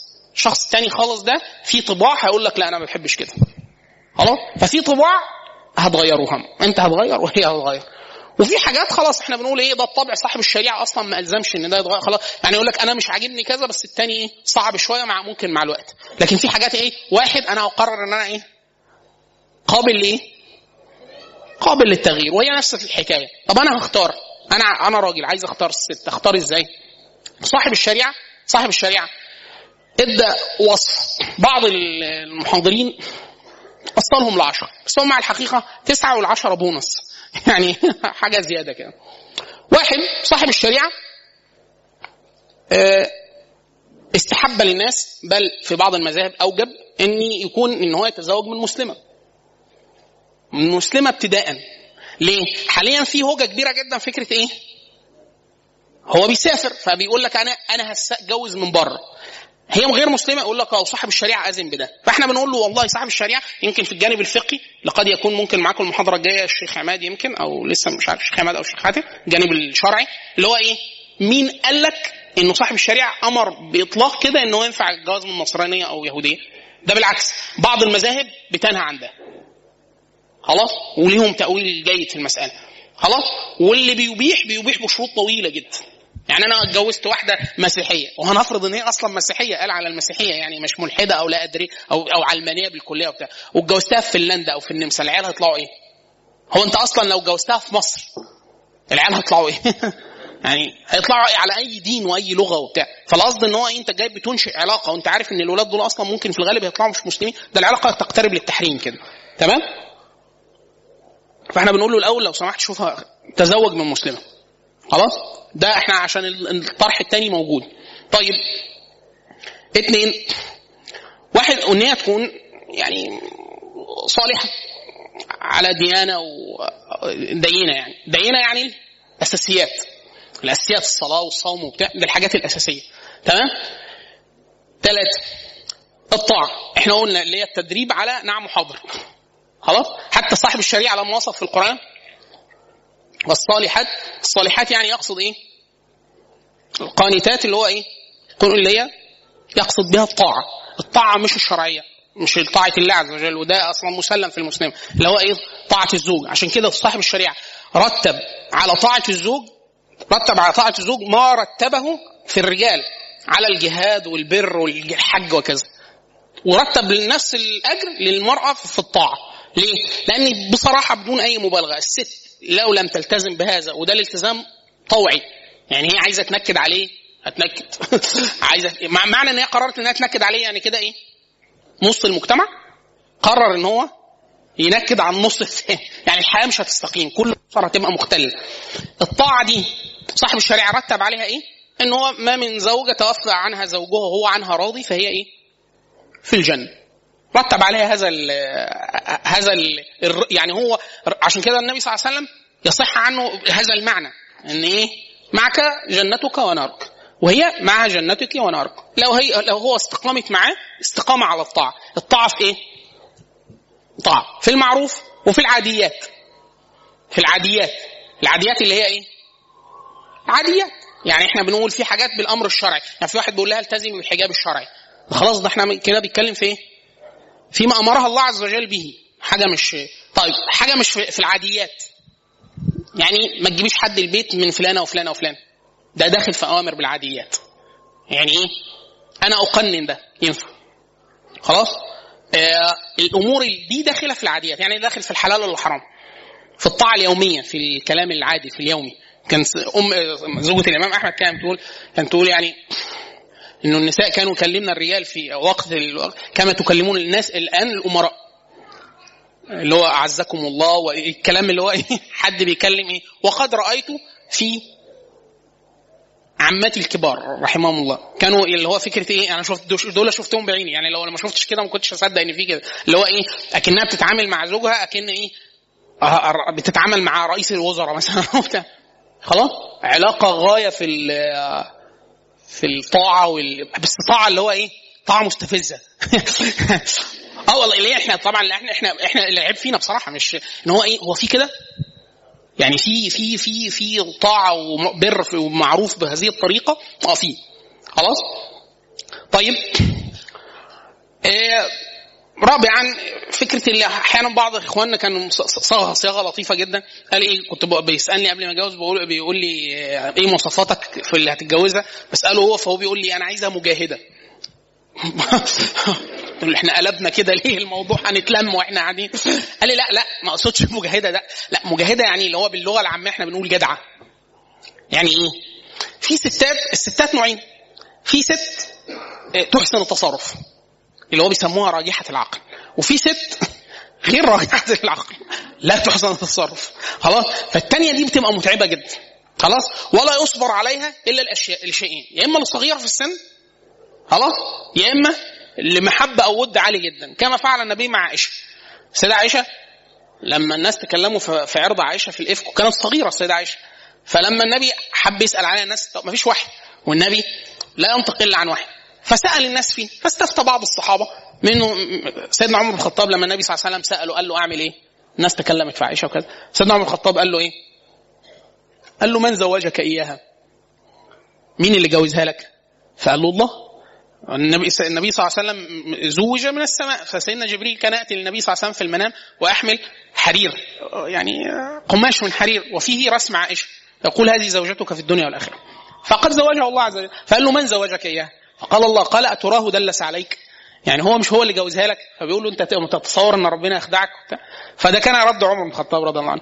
أما عليه فتكلم بما تكلم به الناس، قال له يعني الناس تكلم فيه، فقالوا طلقه والنساء غيرها كثير، خلاص يعني مش مشكلة طلقه خلاص، والنبي حائر في أمره. فسأل النساء، فسأل السيدة زينب أم المؤمنين فقالت يعني لم أعلم عنها إلا خيرا، وتكلمت في عائشة بالمعروف. وسأل من نساء مما يخدمنا مع عائشة في البيت. تعرفين البيوت زمان اللي هي الأسرة الممتدة، اللي هو إيه الستات يجوا يطبخوا مع بعض ويعجنوا مع بعض ويخبزوا مع بعض. قالت له لا والله أنا ما شفتش لو حاجة تكره من النساء، يعني حاجة تساء من النساء، لا مش حاجة في الشرف بقى ولا في العرض، ده هي بس إيه يعني كعادة الفتاة الصغيرة، البنت الصغيرة لسه اللي هي بتبقى ليلة الخبرة. فقالت له إيه تحط الحاجة في الفرن مثلا وتنام تتحرق خلاص. فوصف عائشة بهذه الطريقة يقبل منها عشان إيه؟ حداثة السن، وحتى لو مش حداثة السن عشان حب النبي صلى الله عليه وسلم. سيدة عائشة لما كبرت شوية حتى في السن كان يقع منها أشياء لا يقع من باقي زوجات النبي صلى الله عليه وسلم، وكان النبي صلى الله عليه وسلم يقبله من عائشة. ليه؟ عشان إيه؟ بس مكانتها في قلب النبي صلى الله عليه وسلم. سيدة أم سلمة مرة أهدت للنبي صلى الله عليه وسلم طعام وشكلها إيه؟ تعرفين ستات لما تقول لها اعملي رز فتعمل بتاع طبق رز، وعايزه ايه تعمل رز، تجيب بقى بتاعها وتروح ملبساها يعمل كده وخيار وتلبسه وطماطم وتعمل ورده في النص. يا فندم هناكله؟ لا هتتصوروا جنبه بس انا هفتح ارفع الصوره على الواتساب فلازم يكونوا ايه. طب وبعدين ما بلخبطوا الوش براحتكم. لكن فهي شكل السيده كانت عامله مجهود في يوم عائشه. فمبعوث في بيت مين؟ عائشه. السيده عائشه شايفه الاكل هو داخل ده رسالة. تعرفين الستات بيبعتوا رسائل لبعض، هي دي كانت الرسالة اللي هو تعرفي تعملي زي الطبق ده. السيدة عائشة عملت نفسها معدية جنب الطبق، راحت قلبته في الأرض. واحد غير النبي صلى الله عليه وسلم مع غير عائشة كان طلقها خلاص. فقام النبي صلى الله عليه وسلم وأخذ يلقط ما في الأرض على الصحن، هي كسرت الصحن ورمت الحاجات، فأخذ ألقط الأشياء ويقول إيه غارت أمكم. هو لقطها، النبي عارف إن هي إيه قريت الرسالة وفهمت. وبرضه حد من زوجاته، تعرفين إن الرجل متعدد الزوجات يقسم بين النساء بالسوية، فالنهاردة مثلا يوم عائشة، النهاردة يوم أم سلمة، فواحدة تانية مش يومها، ودخل النبي صلى الله عليه وسلم في مجلس فيه زوجاته وحطها كحل وبتاعه متزوق. لا بس الله كده، لا ايه لا مش يومك، يعني انت داخله الدخله دي هي دي بتوصل رساله للمجموع. فبرضه ايه فقال النبي صلى الله عليه وسلم غارت امكم، بس عقبها برضه بعت لام المؤمنين طبق سليم من طبق عائشه واداها المكسور اللي كسرته. يعني ساعتها ما كانش فيه اسمه ايه ده ايمن لا يعني بس برضه الستات بتهمها الحاجات دي لا يعني حتى لو مش في القايمه برضه. طب امي مره قعدت مغترب كام 9 سنين بره مثلا وبتاع، وخلاص بنقل وراح محافظه تانية، يعني مش هرجع. الطاسه اللي لسه ماما طاسه ايه يعني الطاسه تقول دي معايا ليها 28 28 سنة وفاكرة الطاسة. أنا لو جبت مج من أسبوع ولو قابلته مش هعرف إن المج بتاعي، والشقة كان فيها 3 مجات بس. يعني بنا طول في عمره. طيب خلاص، فإحنا قلنا إيه؟ 1 أنها تكون مسلمة، 2 الطاعة، 3 الصلاح، 4 رجحت العقل اللي هو إحنا قلنا إيه؟ جدع، تحسن التصرف. يعني في ستات اللي هو بيقولوا بتغرق في شبر ميه دي، يعني عايزينها تحسن التصرف. تحسن التصرف في العاديات، لان في واحد يحسن التصرف في ايه؟ في اشياء خارجه عن حد الحياه اليوميه. يعني انا فاكر والدي بيقول لي على جدتي كان هو بيقول لي مره، أنا والدي حارب، قعد 4-5 سنين في الجيش زمان، فما بين بعد حرب 67 لغايه 93، فكان عاش حياه شاقه جدا. فهو يحسن كل شيء، يعرف يخيط ويعرف يصلح سباكه وكهرباء وميكانيكا وبتاع. فمره بقول له بابا، يعني هو جده كان كده، يعني انت اتعلمت كده؟ قال لي لا، جدك كان تاجر، فيعني التجار مش اهل صنائع، يعني ايه، فهو راجل يعني سريع ومع الناس اللي تشتغل تحته، فمش هو اللي يعمل ده. قلت له طب مين اللي علمك يعني ان انت تعمل؟ قال لي امي كانت بتعمل كذا وكذا وكذا. حتى الست يعني كانت ايه، متعدده المهام. فقال لي انا شفت امي اللي هي جدتي، يعني قال لي كانت تنشر الهدوم، تطلع الهدوم ما تاخدهاش تطبقها، لا تاخدها كل حاجه لوحدها، تنفضها وتشوف فيها حشرات، فيها بتاع، فيها حاجه لفعك بيها، وساخه، طين، بتاع، وبعد كده تبص لو هو ياقات او في زراير مقطعه، اللي هو احنا بنسميها حسن الرعايه، التدبير، اللي هو كل حاجه بحقها. خلاص، وكذا في الرجال. يعني في الرجاله المفروض الاشياء المنوط بيها هو يبقى عارفها، اللي هو قضاء المصالح، الحاجات دي لازم يعمل ده. لو هو ده نقص في الراجل يبقى نقص في الراجل، لو هي نقص في الست بيعود بالضرر كبير جدا على البيت. عشان كده في واحده بتبقى سيئه التصرف في كل الاشياء، فهجننا الراجل، وخاصه بعد الانجاب. ليه؟ بعد الانجاب مين اللي بيبقى قايم على الاطفال؟ الستات ممكن تعمل، لو هي اللي احنا بنسميها سيئه التصرف، ممكن تقتل ابنها، تقتله. انا شفت حالات كده طبيه، ولو حد هنا دكاتره ممكن ياكد على ده. انا شفت حاله بعيني، كنا في حد زميلنا مصاب، فوديناه في مستشفى في استقبال. فانا داخل، انا كنت درست شويه حاجات طبيه في كورسات يعني متعلقه بغير الاطباء، ففي مصطلحات اول ما القطها اعرف ان في حاجه، فبيعملوا له انعاش قلب وتنفس، طفل رضيع، وحاطينه على اجهزه وبتاع. فانا اهتميت، طب ايه اللي حصل له، قلبه وقف وتنفسه وقف وبتاع. وفي الاخر اخونا ده كان عامل حادثه وحاجه صعبه، فكنت انا المرافق، فبنتقل معاه، فاضطريت انتقل. بعد ما خلصنا اخونا ده، بدا خلاص عملوا اشعه وجراحات وخلاص وعرفنا اللي فيه. فانا رجعت بسرعه، لقيت الدكتورين اللي كانوا ماسكين الحاله، السلام عليكم، ازيك يا دكتور، اهلا وسهلا. قلت له معلش كان معاكم حاله طفل؟ قال لي انت تبعهم؟ قلت له لا، انا كنت قاعد بس سامع. حصل ايه للطفل؟ قال لي لا، مات. قال لي ضاي مات. فبقول له هو وقع فيه؟ قال لي امه مش ماسكاه كويس وهي ماشيه، بتنزل مع الرصيف وقع مات. الله، بس كده؟ قال لي بس كده. عشان كده احنا فكره اللي هي الحرص متعلق باشياء متعديه، بما فيها حاجتين. انا دي شفتها في الستات الكبيره، يعني شفتها في عماتي الكبار، اللي هي حاجات تقول لك اول ما يكون في ضيوف كتير تروح مميله على حد يكون طفل لسه حديث ولاده، فتشاور لامه تقول لها تقول لها ما حدش يمسكه، ليه؟ يتمزق. الستات الكبيرة تقول لك اخر اليوم هتلاقيه يتبهدل. ليه؟ طفل في سن معين لازم اللي هو يكون لسه لم تستقم الرقبة، مش لو سبته لوحده ما يقدرش ينصب رقبته، فرقبته وضلوعه وظهره وبتاع. فاقول لك امه سايباه. احنا هنا ما بنقولش الناس مهملين، بنقول الام سيئة التصرف.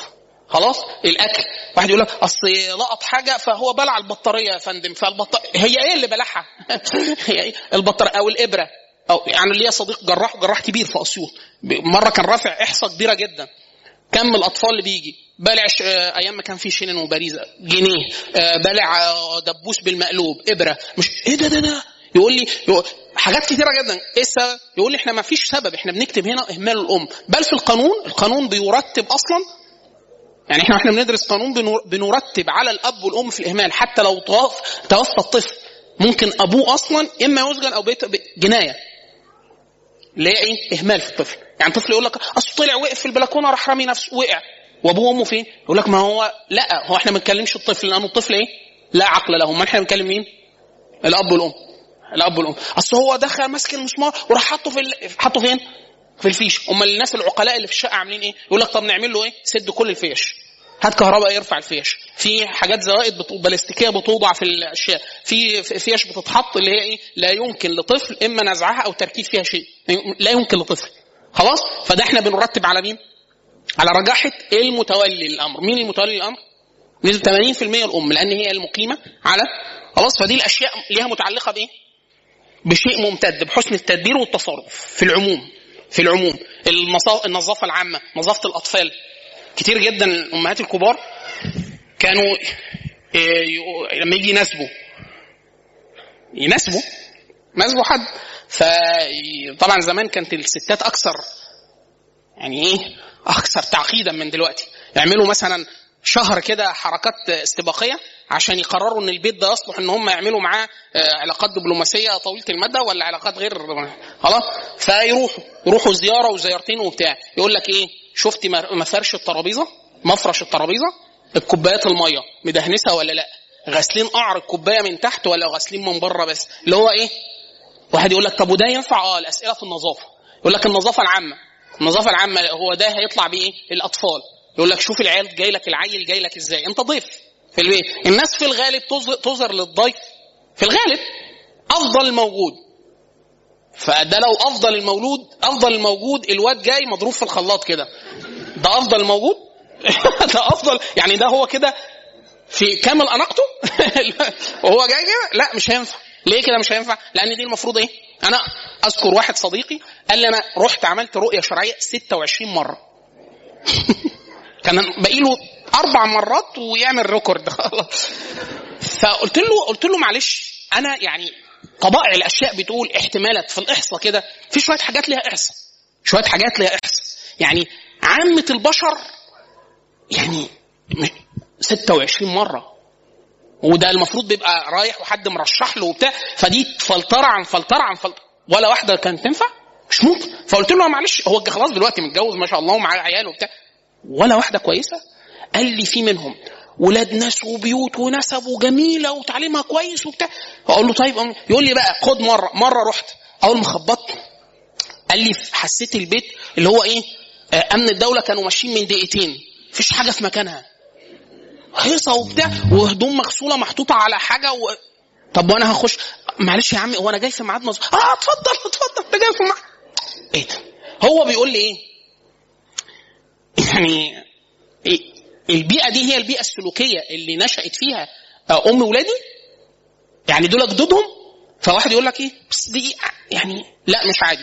هو بيقول لي أنا يعني ما كملتش في الموضوع بسبب ده. يقول لي إيه؟ يقول لي ترتيب البيت، النظافة الشخصية بتاع الاستقبال. قال لي من ناحية دي، هو قال لي ساعتها المواصفات اللي راح عليها، يعني اللي رشح قال لي حاجات من ناحية الديانة، الأخلاق ده ممتاز. طيب وبعدين هذه علاقة لا تنقطع، علاقة متعلقة ب حسن التدبير العام والبيئه اللي هنشفها. لا انا اولادي مش اولادي المستقبلين مش عايز ينشأوا في بيئه زي كده، وان كانوا الناس طيبين واخلاق ونسبهم كويس وبتاع. فدي ايه شروط خارجه عن حد اللي احنا بنقول اكيد تبقى مسلمه وصالحه ودينه وابوها كذا، ده الاساس. طب وفي حاجات بعد كده تعيد اللي احنا بنقوله ده، تمام.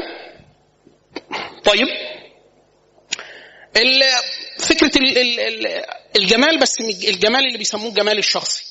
ازاي؟ مش مهم ماما قالت عليها كويسة، مش مهم مامتك قالت عليه وسيم، المهم قبولك انت الشخصي. يعني في واحدة لو جابوا 100 راجل قالوا له الست اللي في هناك دي وشها ايه، فيقول جميلة جدا حلو.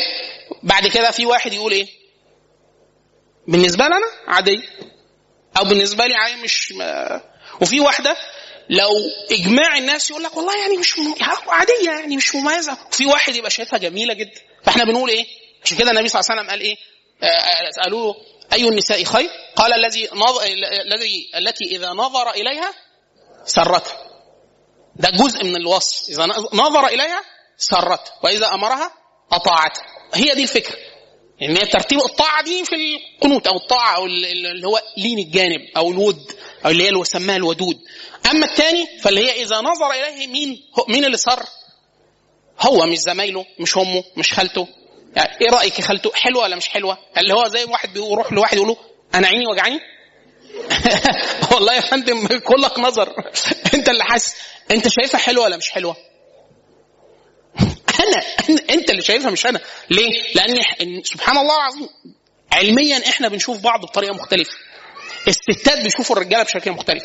مثلا الستات بيقال علميا ناحية الكوجنيتيف أو الإدراك، يعني إنه يعني بيشوفوا الرجال أوسم مما هم عليه 9 مرات عشان ربنا يمشي حالنا، وإلا كان زماننا دلوقتي ما حدش يتجوز خالص. اللي هو إيه؟ إحنا رحمة زي أنت عارفين زي الجمل. الجمال شوفوا عيل صغير ماسك جمل وجره الجمل، مال ايه ده الجمل؟ انت عايز تروح تقول له ما تشوفش نفسك في المرايه ده يمشيك العيل يعني مش منظرك. يعني اتاري الجمال ايه؟ لو حد دارس حاجه هنا متعلقه، الجمل العدسه بتاعت عينه بتخلي شايف الطفل ده ايه، فهو ماشي يقول لك يا رب ما يقلش عقله النهارده ويضربني علقه وبتاع. الجمل شايف ان ده حاجه كبيره جدا خلاص، فهو ايه او شافه اكبر من حالته الطبيعيه وهكذا. فاحنا بنقول ده رحمه بالرجال، ربنا يعني ايه هو خلاهم خشنين وظبط الموضوع الناحيه الثانيه يعني ايه عشان الموضوع يتوزن. يعني عشان كده سبحان الله العظيم صاحب الشريعه لما رتب الفتن اخطر فتنه تركها على الرجال النساء. عشان كده صاحب الشريعه حط كم قيود غير عادية. يعني الست هتطلع برا الشارع، هو قال صاحب الشريعة قال تروح تتعلم وتروح لا تمنعوا إماء الله مساجد الله. طب تطلع إزاي؟ محجبة.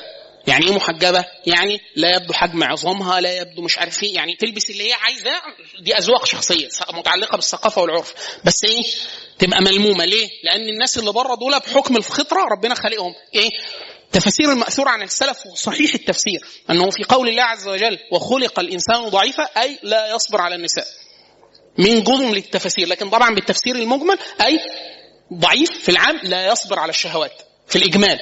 أما الرجال فيعني حالهم مساكين والله. إحنا بصراحة اللي هو فكرة إيه إن هو ربنا مركب فيه شيء يجعله ضعيف، فدي تستذل هذه الشهوة وتصرف عقول الرجال خلاص. فهو زي ما أمر بده أمر إيه امر في نفس الوقت من ايه تطلع تلبس كويس وبتاع، وفي نفس الوقت امر هو مش بغض البصر. احنا مش مأمورين بغض البصر، احنا مأمورين بالغض من البصر. ليه؟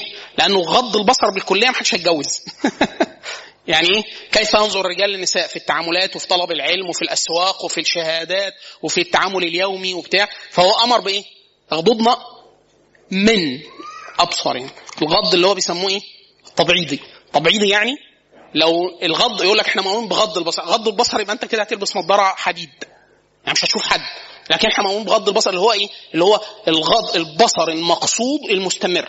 عشان كده النبي صلى الله عليه وسلم في موسم الحج كان معاه الفضل ابن عم النبي صلى الله عليه وسلم، وجايه بنت شابه وشكلها حلو خلاص، وهو راجل طبيعي احنا بنقول ده طبيعي. فهو ايه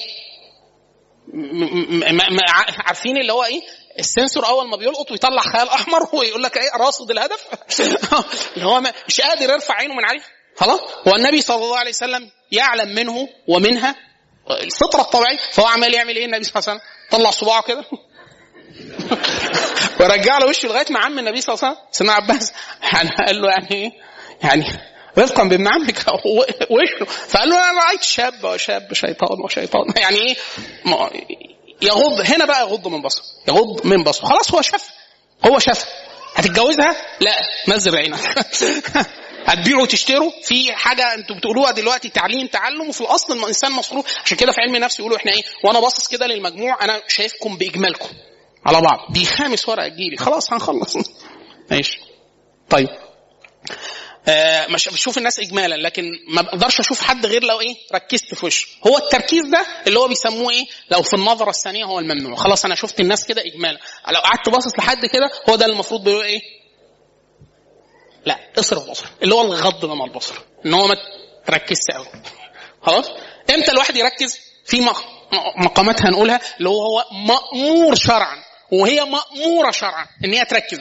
حديث النبي صلى الله عليه وسلم وكان النبي صلى الله عليه وسلم يعني حياءه كحياء البكر يعني. فكان النبي صلى الله عليه وسلم أتته السيدة جويرية فقالت يا رسول الله أنا جويرية بنت الحارس وبتاع فيعني إيه قالت له إيه وأنا لو واحدة بتكلمني هميزة فهميز إيه هيئتها العامة. فالنبي صلى الله عليه وسلم لما تكلمت رفع رأسه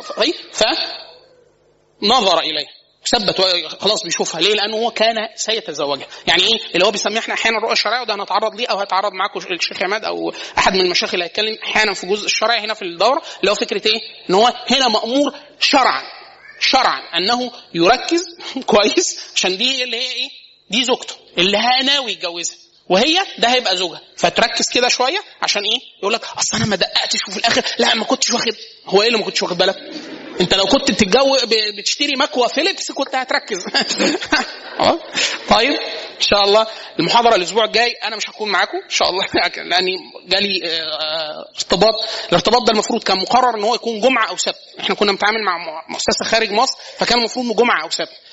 اشياء خارجة عن ارادة المجموع تم تحديد ميعاد مرتبط مع الدورة. فانا الاسبوع الجاي هكون في الاسكندريه في الغالب ولسه ده لم يقرر يعني بشكل رسمي لكن الاداره هتبلغكم ان هو حد من المشايخ زي الشيخ عماد او الشيخ حاتم هيتناول